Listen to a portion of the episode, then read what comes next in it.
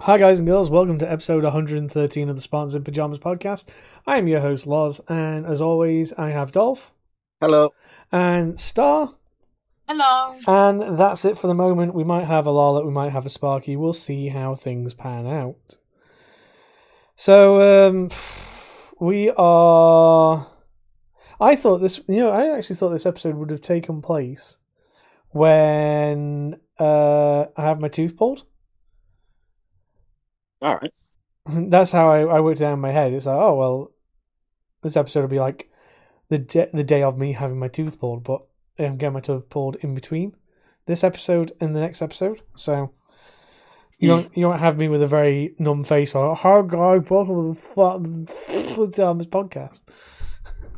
Mm. so uh, I I completely have got shit wrong in my head completely at this moment in time. Um. Ugh. Well, yeah. Um, I'm trying to think what we've done since last time. That's Not a lot, really. To be fair. no. I, To be to honest. be honest, I didn't feel like it had been two weeks. It didn't feel like it was two weeks between the last one and this one. I mean, me and the chef today had a lovely attempt to try and get this uh, guy's phone sorted out so he could get the season card on his phone. Basically, season card's like a thing you get like ten percent off your beer, but because one he because one he doesn't have an email address, so that automatically locks him out of his um, Play Store. So I had to set that up for him. Um, he's like, I said, okay, I was thinking to him, okay, we need to um think of a username. He's like username, I said, yeah, so you can go with your Gmail account. He's like, what's that? So it's an email account, so you can actually use the app. He's like, why do that? So you can use the app. He's like, oh, okay. He said, okay, put it as this. It's like, okay, that name's been that's, that's been taken. He's like, okay, try this. That's been taken. I said, try this. That's been taken. It's like you're taking the piss. I'm like, dude, no, I'm not taking the piss. It's Gmail. I said, you know, it's owned by Google. There's like literally hundreds of millions of email addresses on Google. I was surprised. I got mine quite easy because of the uh, combination. I even did his name, Yeah. right? Like um, his first name underscore second name. I, That I, li- I. I literally went through numbers one to fucking one hundred and taken, taken, taken, taken, taken, taken, taken. I'm like, I'd, I'd have done his birth, the- like his birth year. Because that is I- what. yeah, I, tr- I tried that. I'll take it. What? Because that's how my. So my, example, I'm not uh, gonna, I'm not gonna say the guy, I'm not gonna say the guy's name, but literally it was um John underscore Smith fifty eight. It's like no, that's taken. I'm like, are you fucking kidding me?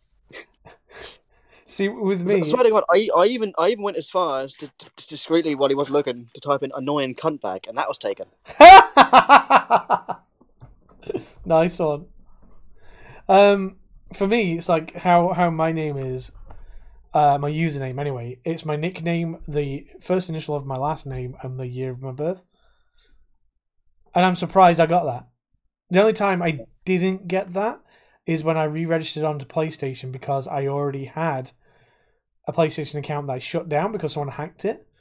Right. So I got back in, found out that they'd added a card and bought some stuff, and I just went deactivate account, get rid of it. So when I came back, that account wasn't accessible anymore, so I had to underscore it. So I think Hmm. on PlayStation Store now, mine's like underscore somewhere in it. Yeah. So when I play PSP or or uh, PlayStation Vita, I can no longer go on the stores anyway because they're dead. But um, that was how I logged in. So once we got the email account set up, he then had to confirm with a mobile number to make sure I am not a robot. Did he not have a mobile number? Well, he had a mobile phone because we was doing it on his doing it on his phone. There was a barely, I mean, seriously, just barely the meets the expectations of a smartphone. It was like so it was like a Samsung Galaxy Brick. It was well, it was a it was a touchscreen, so it was a smart-ish phone, shall we say? But it wasn't like a Well, I had smartphone in say the last six years, shall we say? well, I had a Samsung Galaxy Ace, and that was considered a smartphone, and it Hmm. ran shitter than the 3DS I had, that had a massive crack down the back of the plastic casing that I bought second hand, and I got that on contract. So Yeah, so, go.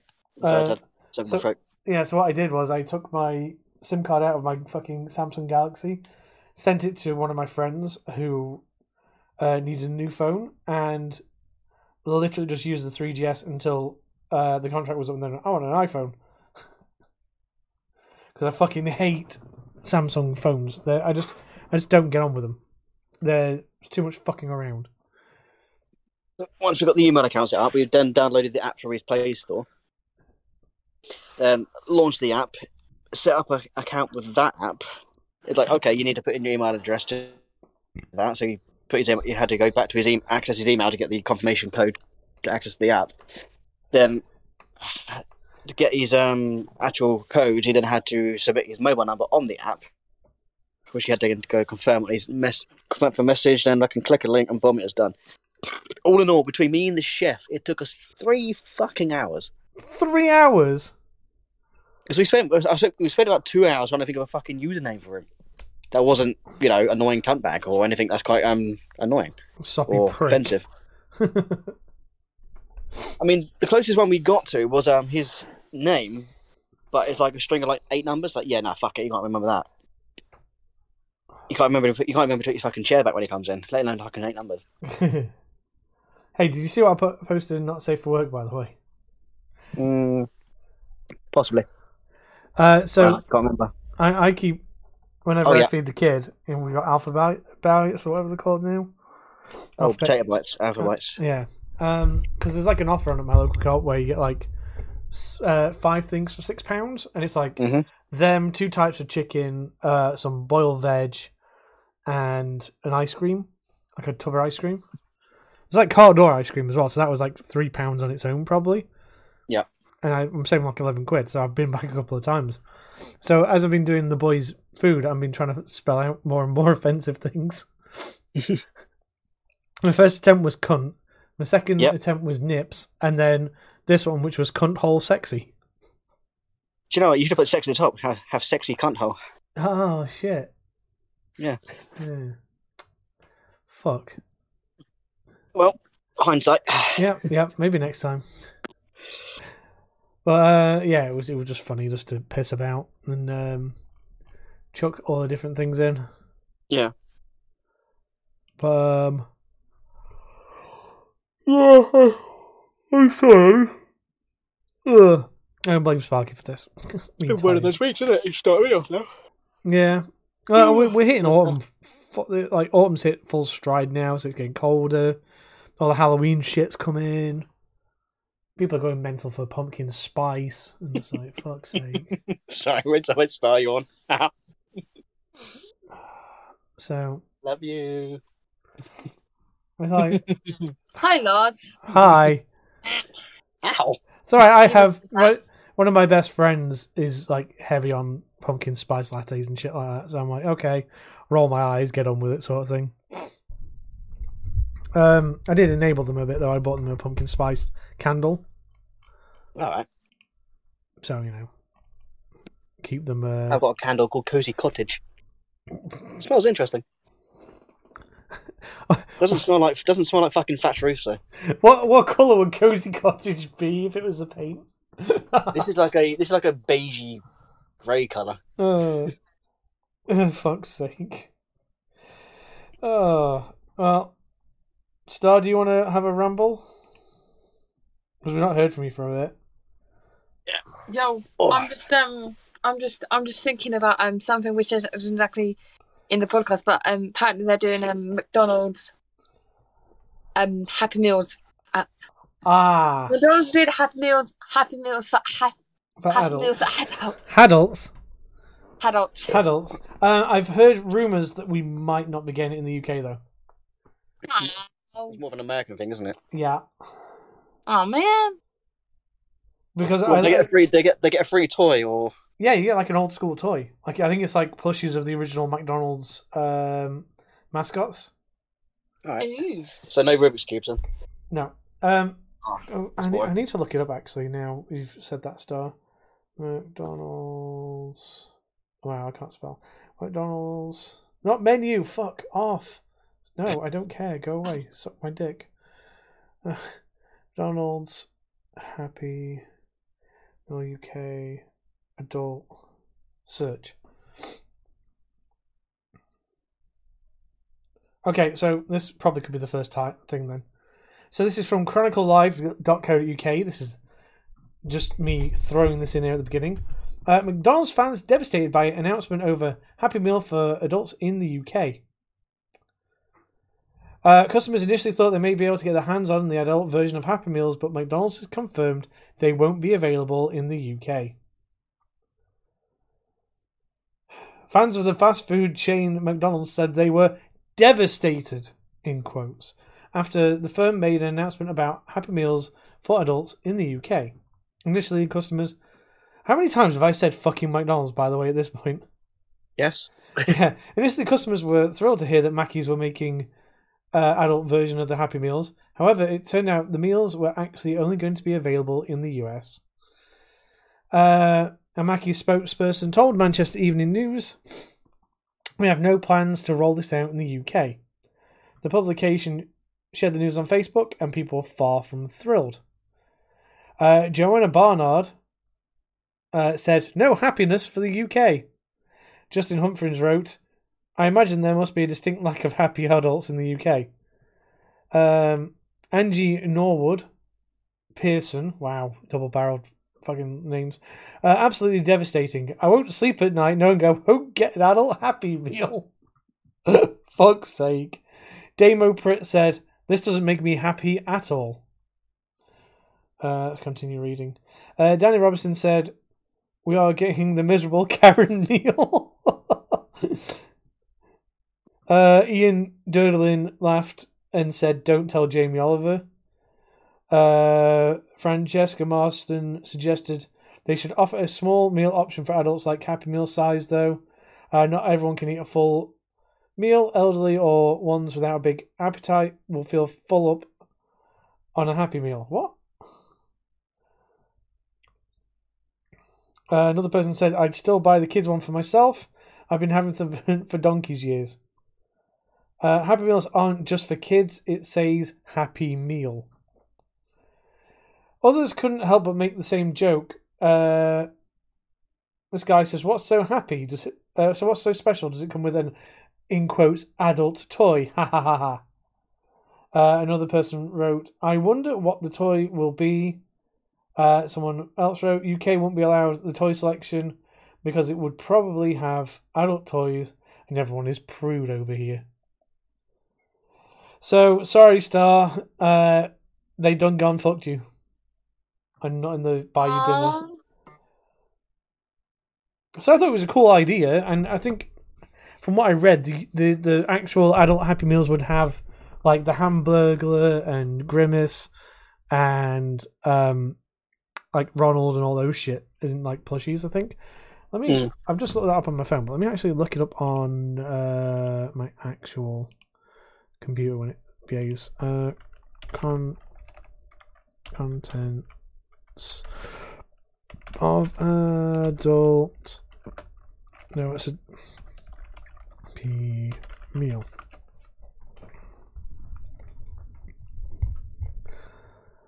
All right, so we're now going to Mashable uh, dot com. McDonald's add app, uh, adult Happy Meals toys to menu. Yes, you get a toy. Uh, so he says, as a kid, there was nothing more happy, uh, more thrilling than getting a Happy Meal.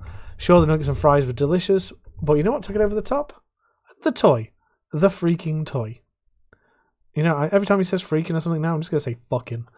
Uh, you you Yep. never knew exactly what you were gonna get, but you sure as hell was gonna get a toy, and that ruled. Well, now you can revisit the um, feeling as an adult in the US only. Uh, as of yesterday, as we're recording, so the 4th of October, uh, McDonald's added uh, Happy Meal for adults. Technically, it's called an adult Happy Meal.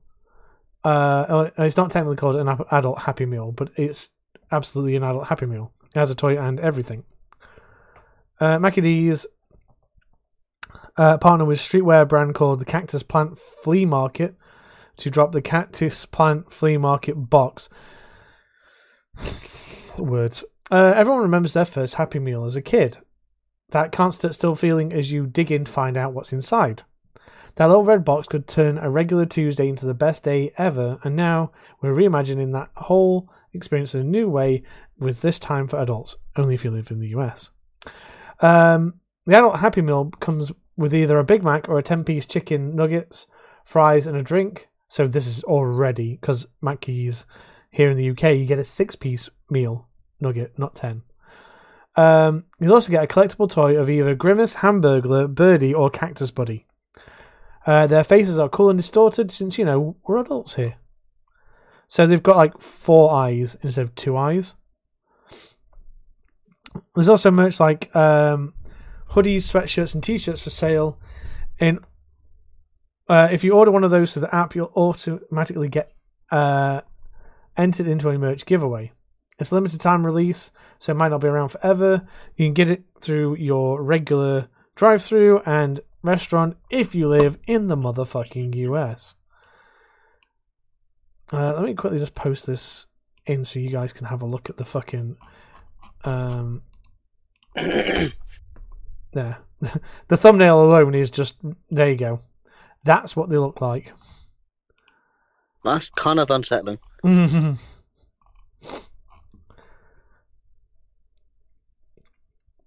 Where I, the four eyes go?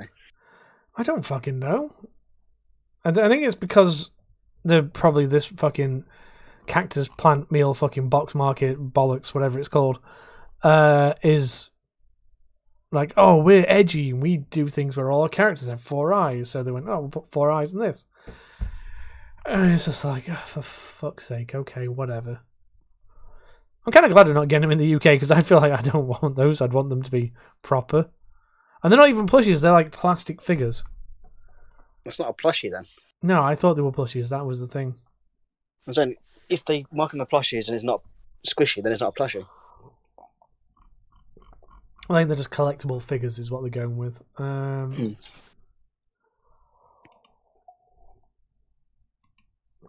So, moving on to the next thing. Speaking of things that aren't what they used to be.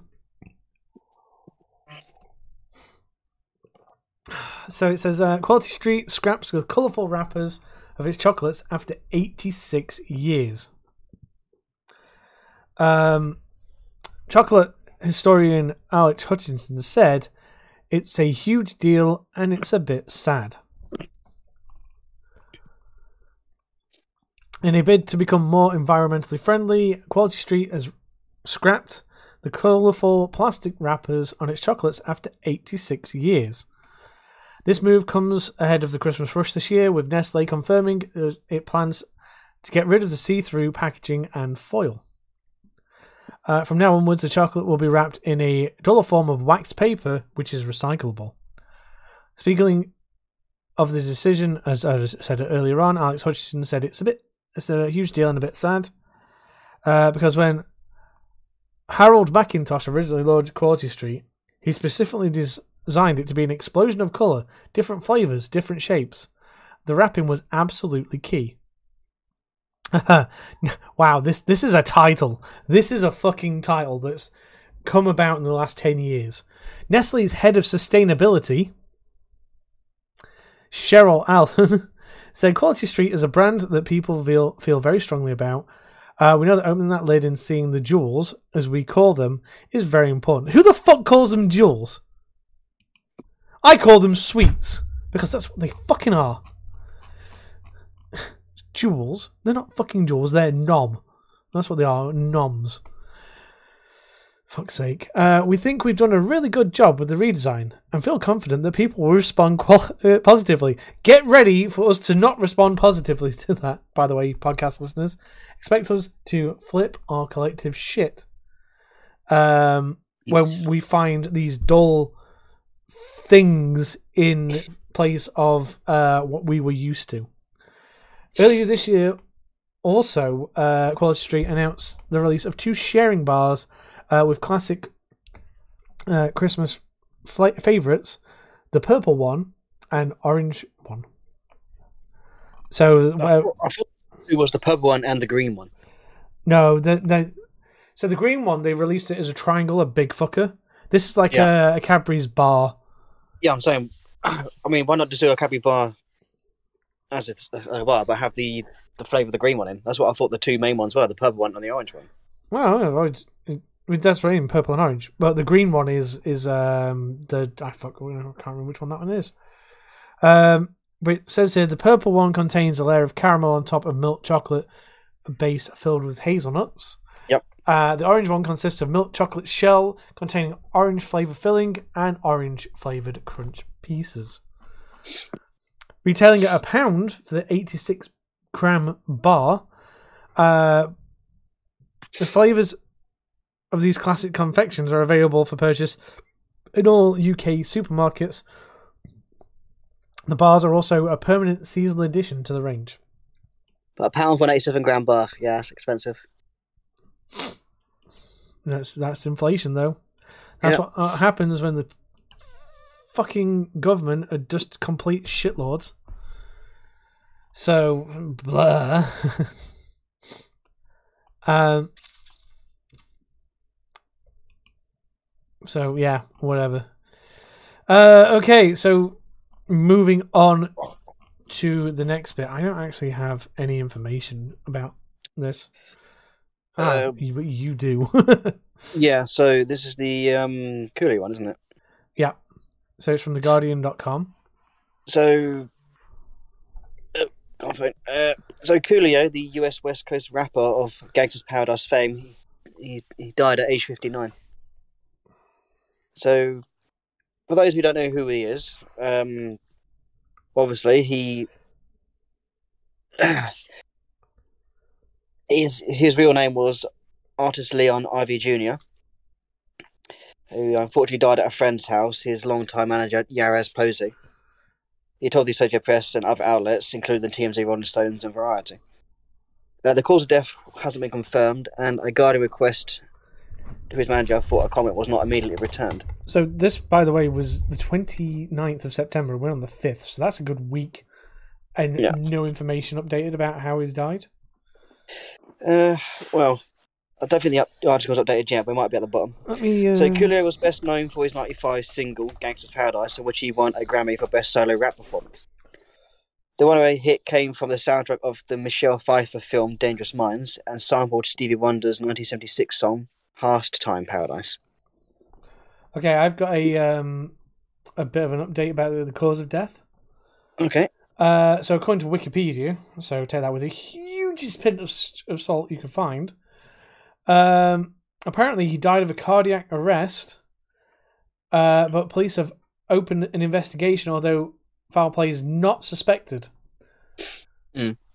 So they're probably just making sure, crossing the T's, dot the I's, make sure that he's uh, There's nothing um, suspicious. suspicious. Yeah. He was nominated for five other Grammys during a career that began in the late 1980s. His career took off with the 94 release of his debut album, It Takes a Thief, on Tommy Boy Records. His opening track, Fantastic Voyage, would reach number three on the Billboard Hot 100. A year later, Gangsta's Paradise would become a number one single with its haunting opening lyrics, which we all know. Yep. Uh, earlier this year, his song hit 1 billion views on YouTube. I want to thank everybody for all the years of love of for being there. Cooley said in a video marking the milestone. I hope I got you through some good times and got you through the bad times. Pfeiffer was among those to pay tribute to the rapper. Ooh, who just joined? Oh, is is that Naga? Yeah. Okay. Uh, where was I? Um, Pokemon Modes to pay tribute on the rapper. In a post on Instagram, the actress said, Heartbroken to hear of the passing of the gifted artist Coolio. A life cut entirely too short. I remember him being nothing but gracious. 30 years later, I still get chills when I hear Gangsta's Paradise. A rapper Ice Cube wrote on Twitter, This is sad news. I witnessed firsthand this man's grind to the top of the industry. Rest in peace. Uh, his early work with firefighting crews in the San Jose area was a way to clean up, he told the LA Times in 94. In firefighting training, he was, was disciplined. He ran every day and wasn't drinking or smoking or doing stuff that he usually does. Cooley would go on to become an actor as well as an award winning musician, appearing in dozens of films on popular television shows. In recent years, Cooley had appeared on the reality show Big Brother and developed a cooking series which grew an online following. Oh, hang on. I just popped over my screen. Fucking hell. Uh, he made headlines in 2013 for a planned auction of his music rights, including Gangsta's Paradise, in order to fund his career as a chef. He also wrote a cookbook and appeared on celebrity cooking shows. And I believe he also did the theme theme to Kenan and Kel. I think Yes, he did. he did. Yes. But yes, I'm not one f- for hip hop or rap music, but considering I watched Kenan and Kel quite religiously when I was a kid, it's you know it's kind of how I um know him really. Plus Gangster's Paradise. Mm-hmm.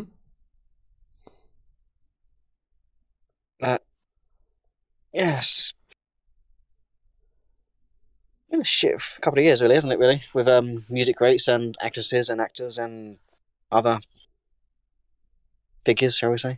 Yeah, well, it's post COVID, isn't it? Everyone who might not have been um, what do you call it, being um, affected by then, could possibly be affected now. So Mm.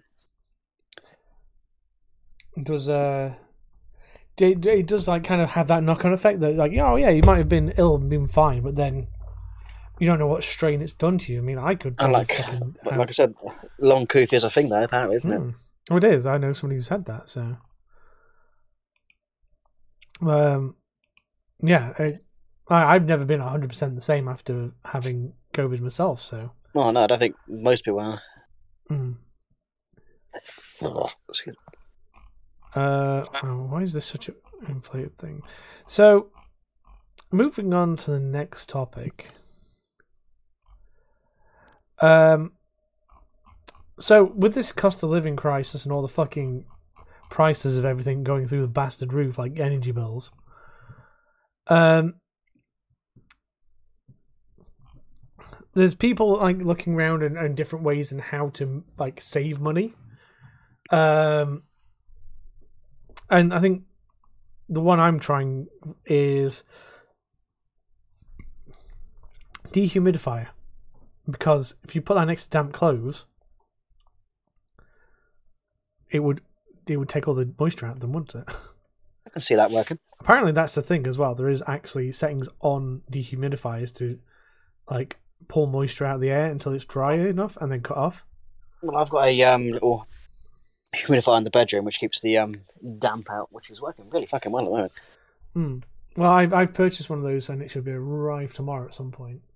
So Mm. I, might be able to give a review, but it's basically just to do the same thing. If it keeps the damp out, it makes the heating work more efficiently because the air is a bit drier. Might not do very good for my asthma, but it. I mean, the the one I have is literally like a little plastic tub with a lid on top of it, and it's inside it holds like a like a giant salt lick. Uh, But it's yeah, a, it's a I've hu- had that humidifier block, humidifier brick, humidifier brick. Oh. I mean, it can last up, depending on how warm or humid it is, it can last up to four months. Uh, well, this one is like a electric one that I can actually just pull the pull the, the thing out and empty the water away. Yeah, I'll, um, yeah, I've got it drips into a into a um receptacle underneath. But- Hmm. It's, it's, like a, it's like a blue liquid. Yeah. Uh, so I found this uh, article on the sun.co.uk. Uh, and it's like, woman uh, doesn't have a tumble dryer and she's trying to investigate other ways to get uh, her clothes dry quickly. So there's these drying bag things. Um, what the fuck are they called? But um, it says it's called. It's straight from a place called Shein for two pound fifty. So around about two dollars fifty because the price of dollar to pound is roughly the same now. Um, and in the video, she holds up a device and it looks like a t-shirt with a small hole in the top. She then like puts it inside a wet t-shirt. Um, sticks the hairdryer that she's got in the end, and then just turns the hairdryer on, and it inflates. And because it's not fully airtight, it blows all the air out, or all the warm air. Uh, so it's like it takes like a couple of minutes to dry a t-shirt with that. So, Well, that costs more in the long run using a hairdryer for electric. uh, well, she says that she only uses it in emergencies when she needs to dry clothes fast. Oh yeah, but Still, though, if you want something to dry quicker, then I don't think the hairdryer is the best alternative. To fair, Yeah. Um, but it's like people like asked her about it, and she went, "Guys, I don't use this to dry all my clothes. Oh my god! Uh, just sometimes when I want to wear something I washed just, I hang the rest out to dry. Don't worry." And then someone replied with, um, "It's perfect in an emergency. No one's saying to dry full load like this." And she replied, "Well, some people just don't get the point." I mean, you could probably do this, do the same thing really with a, just a carry bag and cut a small hole at the bottom. I just thought. Well, you, you need, it needs to be like material though, so it, it bleeds the hot air out over the clothes. Yeah, It's because Sure. essentially you're putting it inside your clothes. Um, to do that, I mean, I, I can't say that in the long run it's going to be an um an amazing time. Well, it- for time sink, if you need to, like, say you've got a t-shirt you want to dry quickly, your favorite t-shirt. a couple of minutes of the hairdryer on might be more beneficial for that one piece of clothes, and then the rest dried naturally. But um, I don't think there's like trouser versions of these, so don't expect you to be like drying your jeans or something like that that quickly. yeah. I don't think it'll work with jeans though, would it? Because jeans is a very thick material. Yeah, exactly. Um, but for t-shirts and stuff, hmm, interesting. Mm. um, so, by the way, I will let you guys know how the electric humidifier dehumidifier thing works, and if um, it makes a difference to like how my house keeps warm and uh, if my clothes dry quickly. I just need to go to um like a cheapo shop and buy like a, a clothes rail, a clothes area thing to put in where I'm gonna have it on. It'll be interesting to see how that works.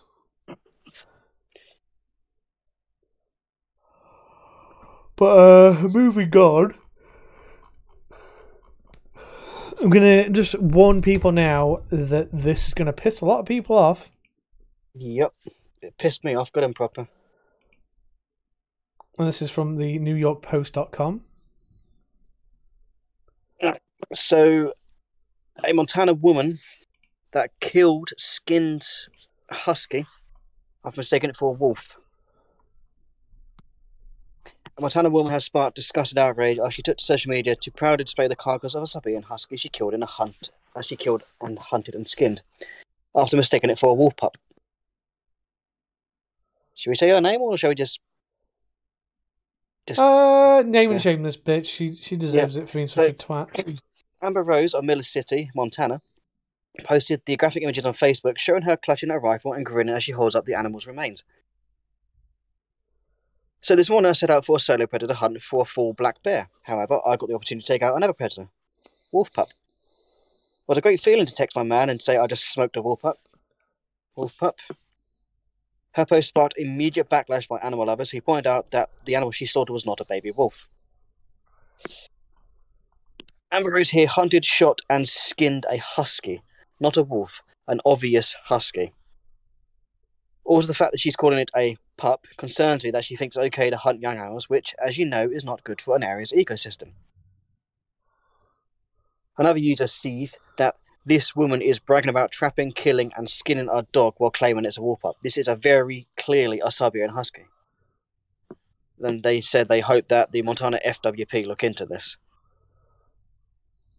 The Flathead County Sheriff's Office released a statement saying it had been contacted by someone who reportedly picked up several husky and shepherd mixed dogs in the area of Doris Creek in the Flathead National Forest.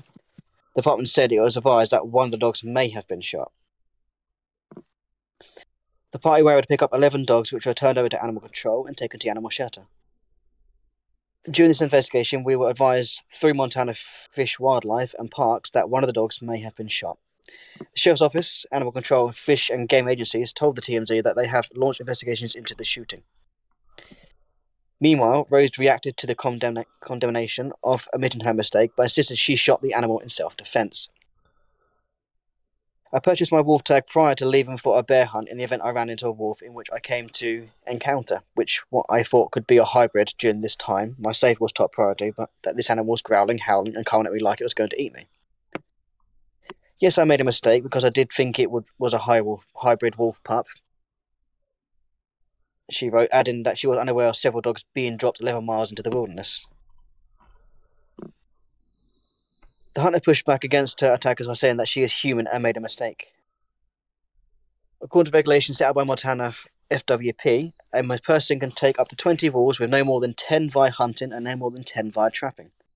For hunting, a separate license is required for each wolf. But I did remember reading somewhere she took out the wolf license after she shot this dog, but I can't get a definite um well, what pisses I me off about definite- it is, is she didn't confirm that it was definitely a wolf that she killed. She just took it at value because that is hybrid wolf pup. You'd, I'd have been like, "Hey, I've just killed this thing that came at me. Is this a wolf pup?" And someone goes, "No, it's a husky." Like, oh shit. Okay, not skinning that. But yeah, to brag about it and then uh, fucking Americans are weird. Also, what was it? A, a wolf?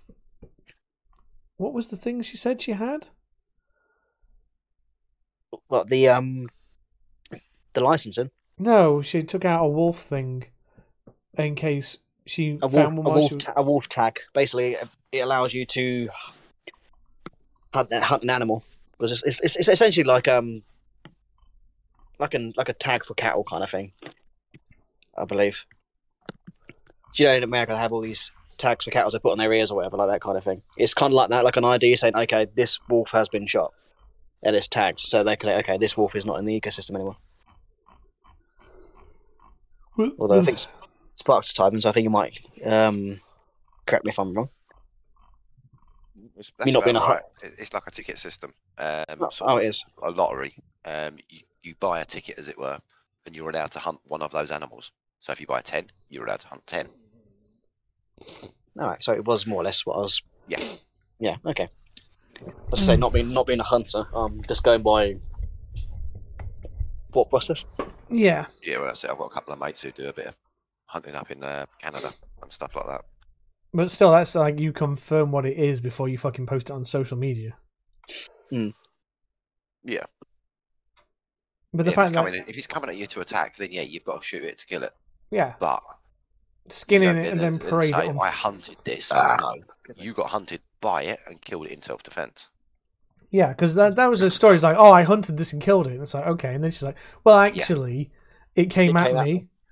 she she should fucking use the Jimbo south of Exactly. yeah. It's coming straight for me! Bang! Exactly what I was thinking. so it just yeah, I I, I don't it it frustrates me. This um this like level of stupidity. This is what unfortunately our our like generations to come are going to be like. They're going to be these fucking smooth brained imbeciles who don't understand. And it is going to be like the the people who are a bit dumb. They're going to bring like rabbits, and then the more intelligent sector are going to be too busy to br- to have children, so or have a few children. So, like the the intelligent person as we get older is going to die out. The old intelligent quotient is going to take a dive. I have people at work who don't know the left from the right. So I'm not saying nothing on that one. it, it just frustrates me. It's like it's on your left. What? Your left or my left? On the left. No, no, no, no, no, that, no, that no, was no, me no, about no. two or three times last night because the lot's giving me the left, wrong, left, or right. they they make the L with their hand so they can now figure it out. They will do that in the middle of a busy like pub shift, and, and I'm like, are you fucking kidding me? It's yeah, it's like holy shit. How do they not teach this at school? How do you not know this from school? I get confused because when It's not even school. You should learn left and right at bloody home. Yeah, the reason why I get my left and rights mixed up is because when I'm under high pressure situations, what I say and what I'm thinking are two different things. Sometimes they do distinguish themselves uh, and differentiate what I'm saying. I've I've come across and said so many damn things that don't sound correct, but you guys understand them because you know that not always is what I'm saying. It's like I'll point, I'll mark like on the left of us and be like, "I'll go you need over there, right?" And then it's like he sees the marker and goes left. But I know I've said it wrong as soon as I've said it, and I go, "No, I mean left." But um, yeah. It's just a temporary brain fart. But I, I seem to someone get it a lot. Imagine times I ask you, it's on the left, right? Prez said that to me the other day. I'm like, okay, we're going to the left, and he goes right. I'm like, no. Do not say right when people are giving you directions. Say okay, and he's like, okay, all right, that's right. And he went, no, you gotta So I wants to um, go give on. her a thought. I remember. I remember we got one time, but me and my family went to. Um, we were in America, and um, we went. I think we went like white whitewater rafting or something.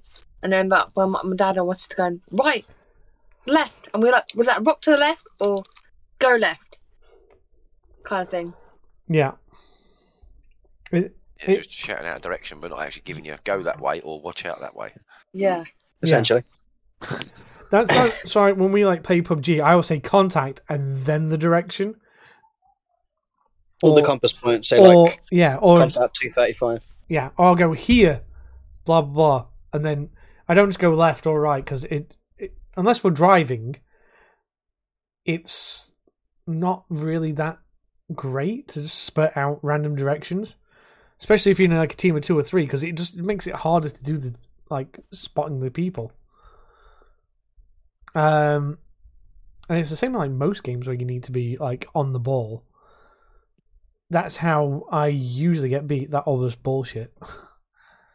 Um, is because I get outplayed because they're able to keep the coordination together, whereas I kind of, um, just like the the stress of it all kind of throws me off, and then I start playing badly. Mhm. Uh, which is why a lot of the times when me and Spark play, I will just run, and he's like, "What are you doing?" I'm like, "I'm just going for it," because I know that if I think about it too much, then it builds that disconnect that I have in my head. Yeah, and that indecision, and then I'm not sure what to do, and then it just bleeds and bleeds and burns and builds, and then I just fuck up. Whereas at least if I just charge at them, if I fuck up, I know that it's because in that moment I've not thought about it and just went for it. Yeah. And it's the same with when I've done like ridiculous kills in PUBG and like saved people on that. Uh, like we played duos before, and I've dropped two people who've nearly dropped me in Spark, then picked him back up again, and it's like that's because I just switched off and just kill, kill, grab.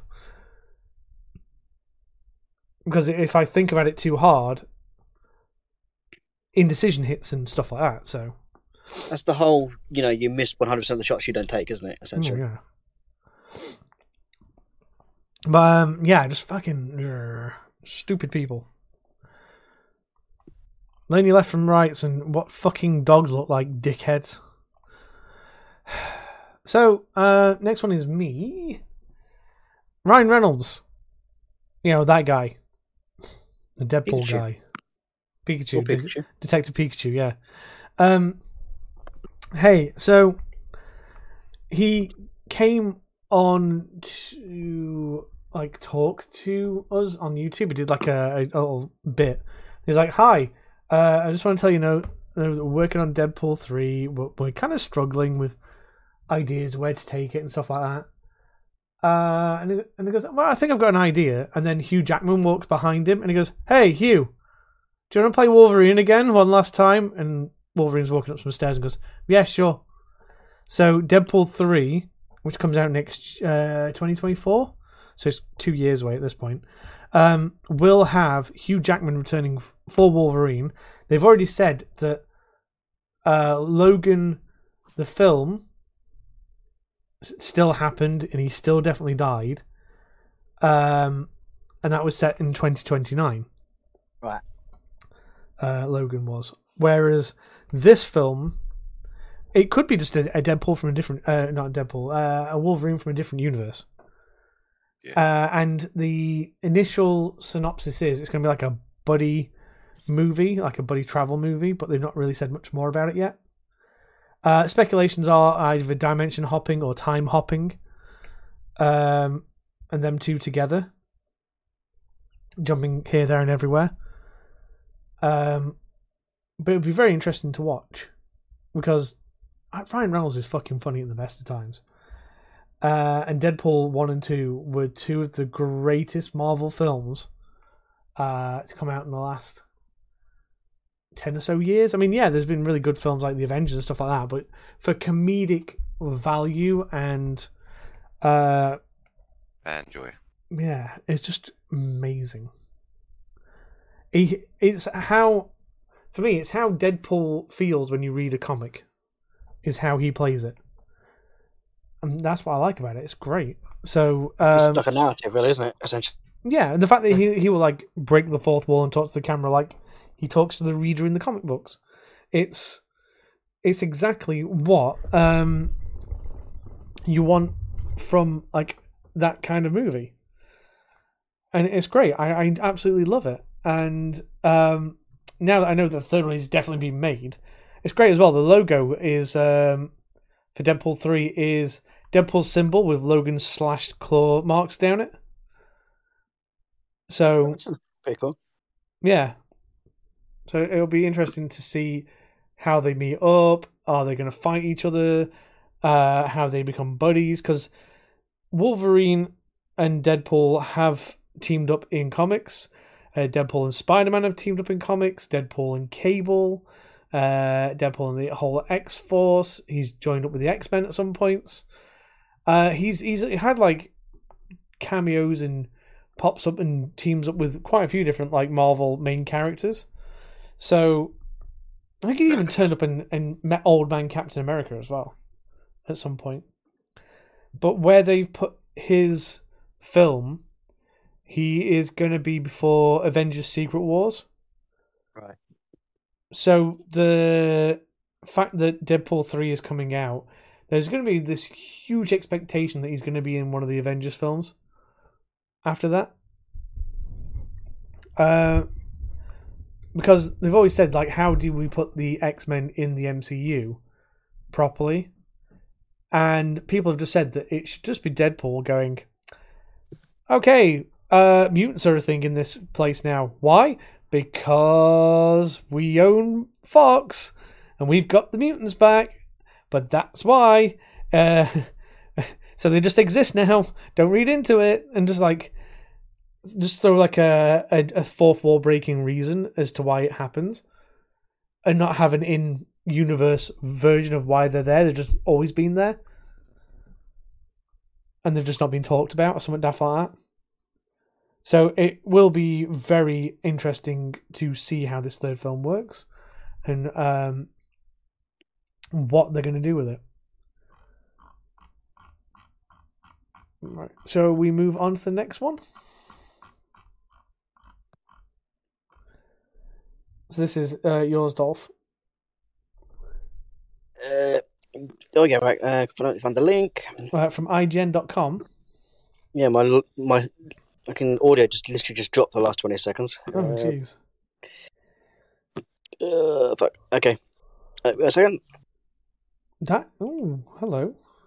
So Hmm. it's been updated, but at the time this went out, uh, basically, a white console was spotted in a Logitech commercial. Oh, why? What console? He just dropped out. Is he completely dropped? He's, yep, So now he's back. it- Oh. A white Series X. Hi, welcome back. Welcome back. He completely dropped for a second. You Uh, actually left the voice chat and then came back in. Yeah. Okay. Uh, so Microsoft isn't making a white Xbox Series X, even though a in a Logitech commercial there was a white Xbox Series X spotted in the background. In a statement to IGN, a spokesperson said, "The white Xbox Series X console for the promotional video by our partner is not in production. We have no plans to release the Xbox Series Xbox console in white at this time." So, it might still happen. Yeah, but if you think about it as well, though, Uh, the Series S is white. The Series X is black. They have a very big differentiation. Yeah, true. Big word, And- differentiation. also, the fact that everything in this advert is pretty much white or cl- uh, hmm uh, pale coloured. Uh, it would be kind of daft to have a black Xbox in the middle of it all. So I don't know if they photoshopped it or what. So Don't know, but we do have a Lana. who's just joined us. Hey. She's on mute currently, but she... oh, there we are. Yeah, I can hear. her. because I'm putting my snacks away. Oh, That's all right. okey-dokey. And they doing the raffle. Mm, Nice of you to join us. Good to be here. Yeah, as always. Uh, So the console spotted by the VGC, the Video Game Chronicle, is seen in the background of an advert for the Astro A30 wireless headset. It has not been promoted anywhere else. The scene itself, itself depicts several consoles and peripherals placed on shelves, but it's unclear whether this is a real upcoming version of the console or simply a custom version made for the expo. so this is the original uh thing. This is the original um, content of the Oh, uh, cool. site. Yeah. Other than specific editions such as the Halo Infinite Xbox Series X, the Series X has only been available in black since the launch in November of 2020. Your signal well. is going to shit, by the way, because you sound increasingly worse as you Oh go along. Okay. Uh, Uh, That however, sounds alright for me. oh, well, it might be mine then. It's just it's just getting a bit botty as he's going along. It's all you, mate. Oh, well, that's not good, is it? Because I'm the fucking recorder. uh, testing one two one two. no, it's it's all right Yeah. now, but it, for a while when he was reading through, it just got a bit tinny and shitty. So, however, the white or two-tone style of the recently released Xbox Elite Controller 2 may well hint that a white Xbox is coming, or it just looks the part when you're playing on Xbox X or S. Either way, the appearance of a white console in the new Nintendo advert is intriguing. But as we said at the start, it is not in production yet. Apparently, Yeah. for this video, uh, Logitech skinned the Xbox white, and that's why it looks like that. So it wasn't actually uh, a full-on. To be honest, the buttons are all black still. So if you had a white console, you'd have made them white as well, wouldn't you? Yeah. So, In theory, yeah. Can't have black knobs on a white console. Mm-hmm. Oh, Just fuck. not okay, is it? Nope. Oh shit, that's a point. Um, the Mario Direct might have come out by now. So this is the next thing we're talking about: the Super Mario Brothers movie. Um, there should be. Holy fuck! There is actually Another one. yeah, but this is um a full on like um what do you call it version of it. It's a CGI version.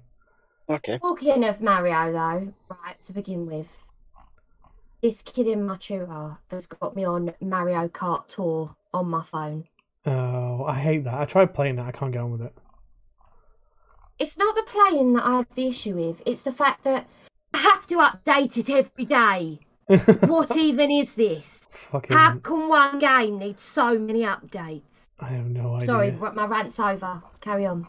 Um, but yeah, so they've released the poster for the Super Mario Brothers movie. Let me see if I can find a picture of it to put in the Discord so you guys can share the uh, wonderment.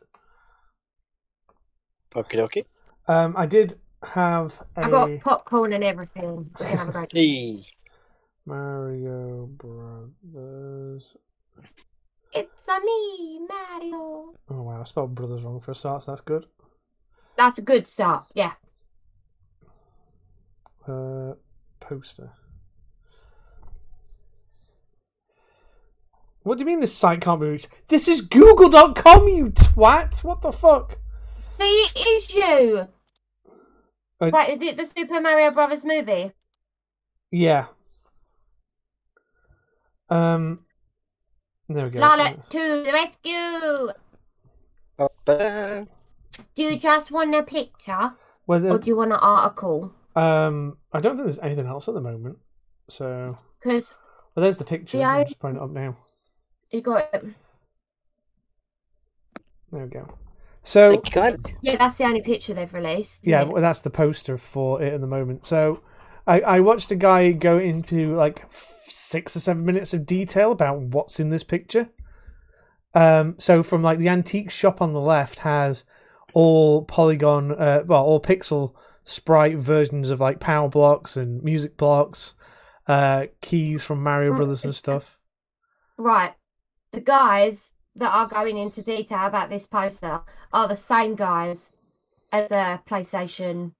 What was his name? Dave, Steve, David. David, Jeff, right? it, it David depends. Richard. Yeah, it depends David on. Richard. No, but they, they, they're these people.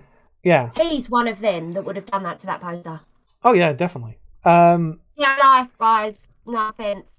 But uh, do you know what one of the things that has come out of this poster that people are very like, hmm, Mario doesn't have any arse. People are wondering where Mario's arse is. Are you serious? Yeah, people have been asking where where is it? It's a bloody animated character. Who cares where his arse is? Well, the thing is that if you play if you like play the actual Mario games and that, he has a bum. He doesn't have a bum in this. It just seems to disappear. But he's Yeah, um, I think it's just they're a. trying to make him more realistic, though, aren't they? Mm, kind of. They haven't shown his face yet, but there is this Nintendo Direct, which is basically around Right. this Do you know why they haven't shown his face? I can tell you straight up. because it looks like Chris Pratt. No. Because of that shit with Sonic. Oh yeah, probably. Oh yeah, makes sense. Yeah. he's gonna. I don't want another bloody um backlash from the Sonic abomination. Do, you- do you know what would be funny though? If To they, be fair, it was bad. it was Oh, fucking. I'm not, I'm not denying that. That was. So it's really good awful. that they did actually do I'm, that. I'm still waiting for that conspiracy theory that that was actually just a not real, because there aren't any shots in the film that I can see watching back the first one, um, of the old version of Sonic, because they would have done it where some of the shots they could have got away with it. Mhm. Who knows? Because like you know if he's running away and stuff they might not have to re-render that scene No, but But- they'd redo it all of it. hmm. well it's like cost cutting they they always find a way to like shrink that cost a little bit But maybe it was just a massive PR stunt. well that's what Yeah. I'm, I'm reckoning that that is and what it is. that's why we've. But. Are we not going to have Luigi? well we don't know We- Luigi. there's no peach there there's only mario and the No, nearest there is a castle. there's a parcel Castle. Castle. castle, yeah peach's castle We've uh, got that. Yep. There's also, if you look at the the poster, like the the toad on the left looks a little bit like Captain Toad. He's got the backpack and shit. Yeah, kind of. Um, then apparently, like some of the shit that's in here, like literally, this guy spent five minutes, by the way, just looking at this first section that in the near ground before he gets to the Please foreground. don't tell stuff. me you watched the whole video. I, I did because I needed to know for the podcast. But um, this was meant to be today, I think the the Nintendo Direct for this. Yeah, but it probably hasn't happened yet because it's never in GMT, is it? Uh, oh, I'm trying to look for. Ni- I'm just going Nintendo actually on their YouTube. Uh, Can't scheduled for the oh tomorrow at five past nine p.m. So not yet then. Not yeah, so tomorrow night basically. Is that 9 p.m. Um, Japan time, I It guess. It just says nine oh five, so I imagine it's converted to my time zone. Usually it does. So, Hmm. um, but yeah, the um, Mario Brothers movie could be good. It it really depends on how they do it. But then I, I just remember Jack Black is fucking Bowser. Uh, this could be awful. I don't know. How, I, I don't know how that could work. To be fair, I don't because know. Jack Black's always come across as, you know, kind of over the top comedy, Mhm. comedic. Um, I've just seen something that's made it in from last podcast. Right. Where? So I'm you, scrolling. the GTA Six leaks. We talked about that last podcast. God's Yeah, sake, um. I, th- I think we, I think we- I think made, made, we made mention last time that they've been leaked, but at the time I don't think they had a suspect. I'm not Uh, interested. Well, do- well, it was a British lad, wasn't it? That they suspected yeah, at the time, seventeen-year-old. He's um in custody currently. because apparently I mean- you, we talked about it last I mean, time. be- I mean, beyond that, we don't know much else. Just he's a seventeen-year-old who has linked the Lapsus$ and was also apparently behind the um Uber the stuff. Uber breach as well. Uh, Yeah. A few weekends ago. Uh, so as you can tell, we've rammed into the gaming section. we've ramped that shit straight in there. Um, So uh, carry on, Dolph. This next one's you. Uh, so, No Man's Sky is set to release on the Switch October 7th. Now, speaking from experience, I did play No Man's Sky back on the original Xbox One, and let's just say it wasn't a pleasant experience. So, I'm all for people on the Switch jumping into the world of No Man's Sky, but at the same time, I don't know how well it's going to run, to be fair Yeah, because, as I said, on the original Xbox One, it kind of ran like ass. I mean, you're getting about thirty frames, I'd say, in if you're lucky. I, I think they'll be targeting 30 FPS on uh, Switch probably.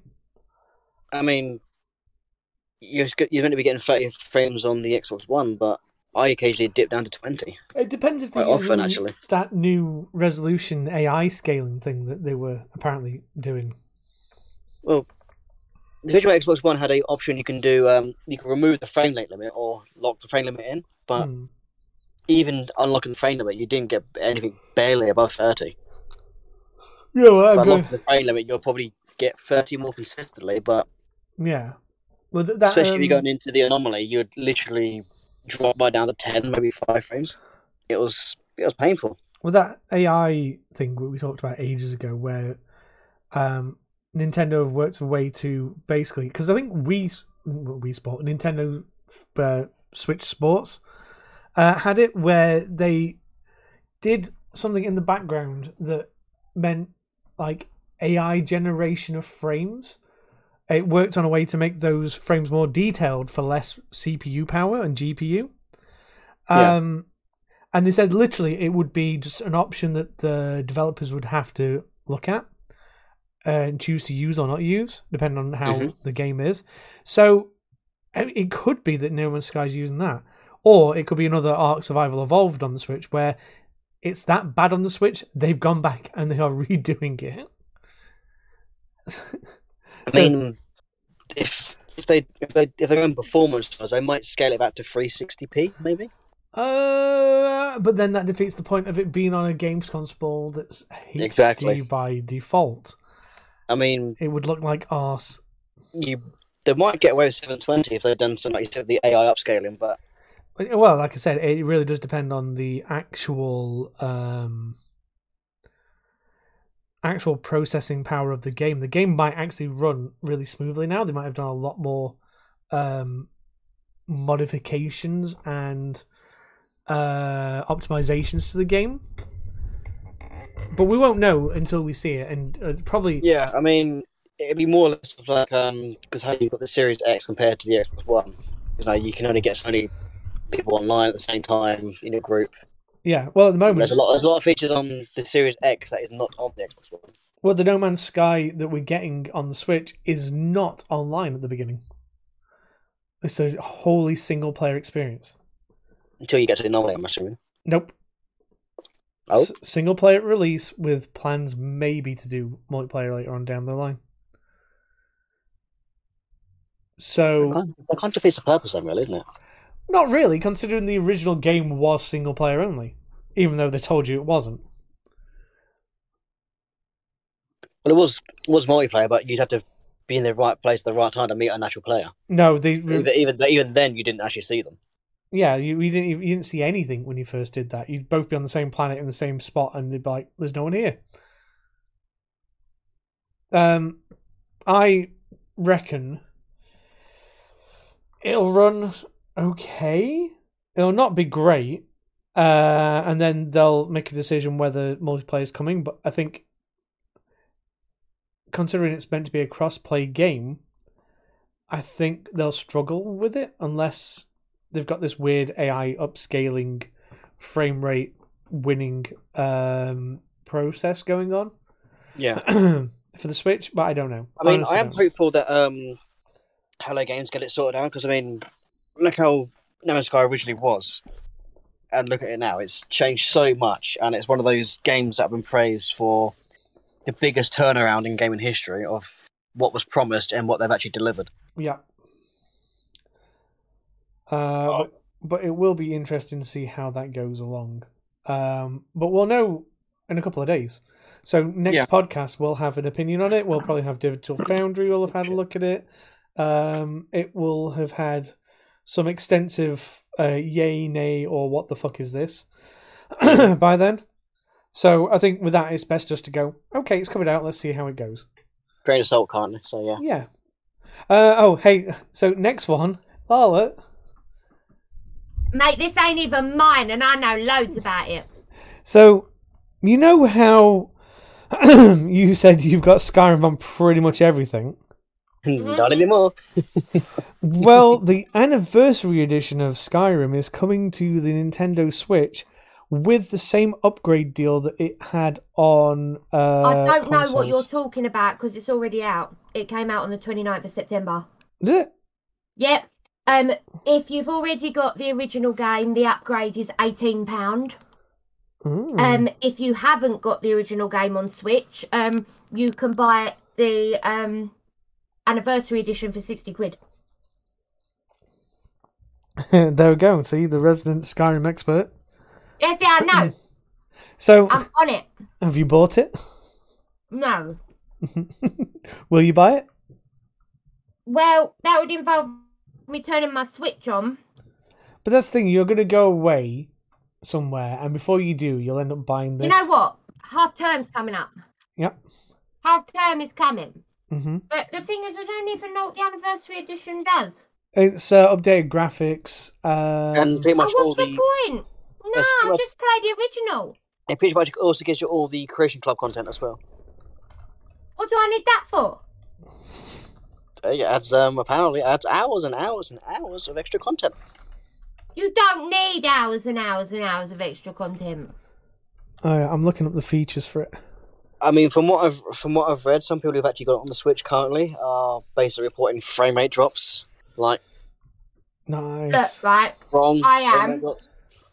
I'm very serious when I tell you I'm still salty about the fact you could not take your cloud save from the 360 to the Xbox One. Oh, In fact, I am absolutely fuming. I've been fuming for years, so and it never gets any better. The My um, poor children are starving on Xbox 360. starving, guys. so the anniversary uh, edition comes with new quests, foes, weapons, and more, including some uh, inspired by Morrowind and Oblivion. Right, Uh, I'm gonna stop you. ah, excuse me. Why do I need new content for a game that is done instead of a new damn game? it's to tide you over like they're doing with GTA I while do you wait not, for the next one. I one. do not want quests inspired Ah. by Oblivion and Morrowind. I want a new game. I like how I got shut down in the middle of trying to explain that. A new game. I'm, I'm curious to ask, um, That's Lana, it. what was your first Elder Scrolls I game? can't hear a word you're saying. I'm too angry. Say it again. What was your first Elder Scrolls game? Skyrim, and then I went back to Oblivion. I You've actually never, you've never played Morrowind. Oh my god. I tried playing Morrowind and was like, "What the fuck is this?" I, I Morrowind is what got me into the Elder Scrolls series. See, I'm yeah, not. see, Mm, no, I didn't. I was all over Skyrim, and then So- I tried Oblivion, and it bothered me mu- too much. I like the story, but the gameplay's not If great. Oblivion bothered you, then Morrowind would have fucked you right off. yeah, that's why I didn't play.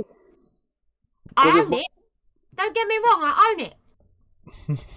So with with Morrowind, if you had like all your stats out max, but you had no stamina, yeah, you're not gonna fucking hit anything. Look, I'm not being funny. I've poured so much money into Bethesda in the hopes of Skyrim six, uh, not Skyrim six, Elder Scrolls six, right? Yeah. I'm I'm What's the done basically at this point. Like I'm a die-hard fan, and I'm thinking about giving up. I'm thinking about that granny who wants to see Elder Scrolls 6 before she pops her clogs. Honestly, I can't even cope. I think I'm gonna pop my clogs before we get it. It'll come out just after fucking Star Citizen at this rate. Well, Honestly, don't even joke about that. That's not even funny. well, I've got my This is my mental health, guys. Right, someone call Bethesda and tell them they're affecting my mental health. well, I, I've got um a theory regarding the whole Star Citizen thing. Before we move on to the next thing, that um the Squadron Forty Two thing will be the only thing that gets released fully complete. And this multiplayer stuff that they're showing us now will just be like, yeah, we can't do it with that. Bye. Enjoy the single player experience that we spent all your money on. or be, it'll be basically um, forever in perpetual um, alpha beta. Mm. Well, um, because like Squadron Forty Two has like Gillian Anderson, it has um, Littlefinger from Game of Thrones, it has Mark Hamill, among other characters, uh, like actors. That's going to be in that single player experience. So you've got to expect that to be fleshed out and fucking fully released properly because of all the money they've spent on it. Can you imagine how pissed off those actors would be if the game actually never fucking released? Uh, well, I Look, mean, I'm not being funny. At this point, all they've been doing is paying the people working on it. yeah. They haven't actually done anything with it. And then like the multiplayer side of it, it's like this is like, oh, we're going to work on this after we release Squadron Forty Two, is what they're saying. And we're going they're going to heavily get back into making the game work for the multiplayer side. But I reckon that that's not going to be a thing. They're just going to be like, yeah, okay, lol, we can't do it. Here's the single player crafted experience. Now fuck off. Thank I you mean, for if the they- billion they could- dollars. If they could do it, it'd probably only be for the select few people who have the mm. Top fucking high end PCs to run the bastard anyway. Oh yeah, it's going to melt the shit out of anyone's computer that's uh, like mine or older. I mean, if you think of the plus side, at least you won't have to worry about your heating for a little bit. Oh, true. Um, so I mean, just for one night, I suppose. Just over overload your PC. yep, getting back to uh Yeah. stuff. This is from you again, Dolph, from IGN. the No. Detective Pikachu game that came out on uh the Nintendo 3DS Yes. Yeah. is getting a sequel. Yeah. So this literally popped up a few days ago. I was like, oh. So this is from IGN.com. Uh, Detective Pikachu 2, long absent Switch sequel is quote nearing release. The sequel was announced, however, back in 2019, so about three years ago. Not a bad turnaround. Well, at least it's coming out before fucking Scar Citizen. Scam Citizen. Everything Scar is Citizen. coming out. Right, I'm not being funny. I'm coming out before Star Citizen, and I'm not even gay.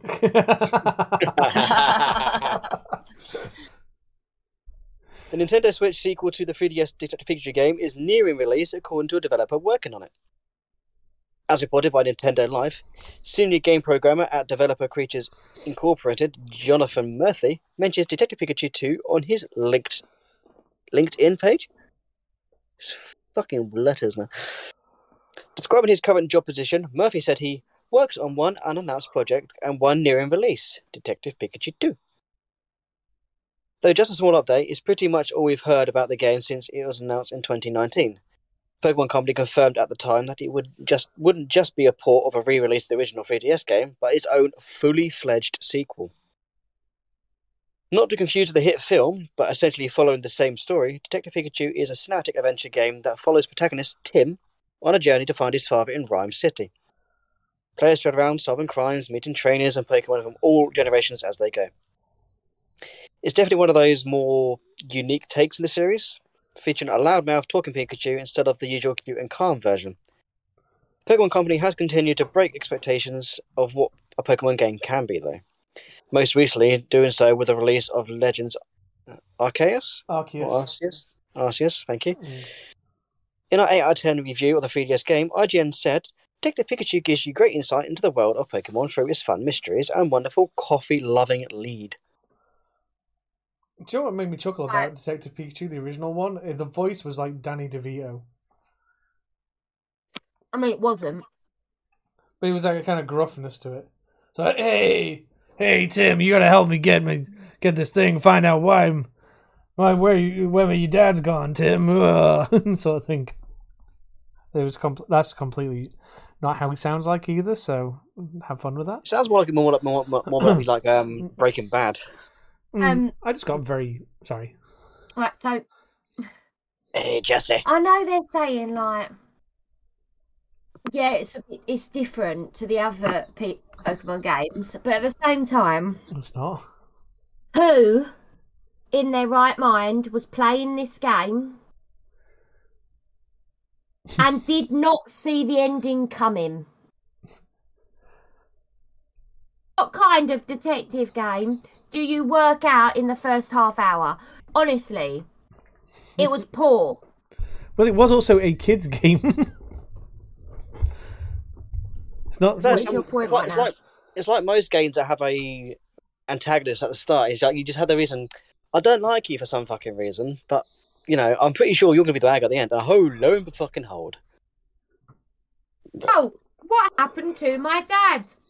Oh, here is a Pikachu that my dad owned and now wears his hat and And drinks talks. coffee like he did and sounds just like him. Hmm, where is my dad? Dude, you know what the best thing about it is? He doesn't even fucking get that he sounds like him for the longest time. Even in the movie, he doesn't realize that it's his dad. Because that's the thing. It was what was the, it was like a legendary Pokemon fused them two together. Yeah, it was a Mew And that was it. Because he, he got or Mewtwo. I think I don't can't remember. No, Mew it was. Mew, it was yeah. Mew. Because Yeah. he got he got injured, and that was the way to save him was to put them two together until he could heal. Yeah, that's what Mew did. Hmm. And um, we're saying bye to Sparks as well, Yuzovsky. Bye. Bye. Bye. Bye. Bugger off. No, I'm, I'm just. Honestly, I just. Uh, They just need to hire me. I'll make all the like all the stories for these games. Right? Seriously, with all them ones about play dead. They just need to hire us lots, just me and you. exactly. I, I think that would be a great zombie survival game where you you literally have to play dead to. yeah, I was just gonna say Survive. because uh, Lana did something about spoke about this in, in very great detail as well uh, last week. One of the game in the gaming chat. Hmm. Well, I also like came up with the Yeah, in, tagline. insight. Yeah, It's like when there's no more room in hell, you've got to play dead. yeah. But this is literally just us all over in it. Yeah, we Like, we just don't in case you shit. guys were wondering, you know, what happens in the SIP Discord chat. It's uh lots of random, mostly from me and Sparky. The, the thing is, guys, if you also want to join the SIPS uh, Discord, come to one of my streams. There are links there to come and join us. Do it, man. You won't be able to join the podcast because that's just for us, uh, Spartan Gen 1 and 2s that are going to contribute. Gen one it. and twos. Yeah. No, we're all the same gen now, apart from you. Nobody else is left. no, yeah. So I've just found the I've just found the messages in the game related chat which uh, Lala put in here about her game that she wants to do. Basically, Lala wants a game where you live life and then you just randomly play dead when you fancy it. Mode one, the world keeps going and you have to just work it out when you're not playing dead anymore. Mode two, everything stops when you do until you're ready to just pick life back up. And then you get a choice.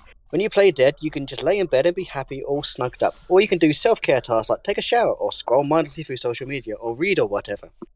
And you make friends, some of whom are negative Nancy's, and you have to decide whether to argue, compromise, or cut them out of your life because you ain't got time for that toxic shit.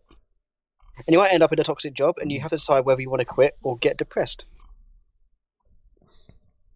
Honestly, it's such a good game idea. Everyone I've said it to was like, you know what? That's a really good idea.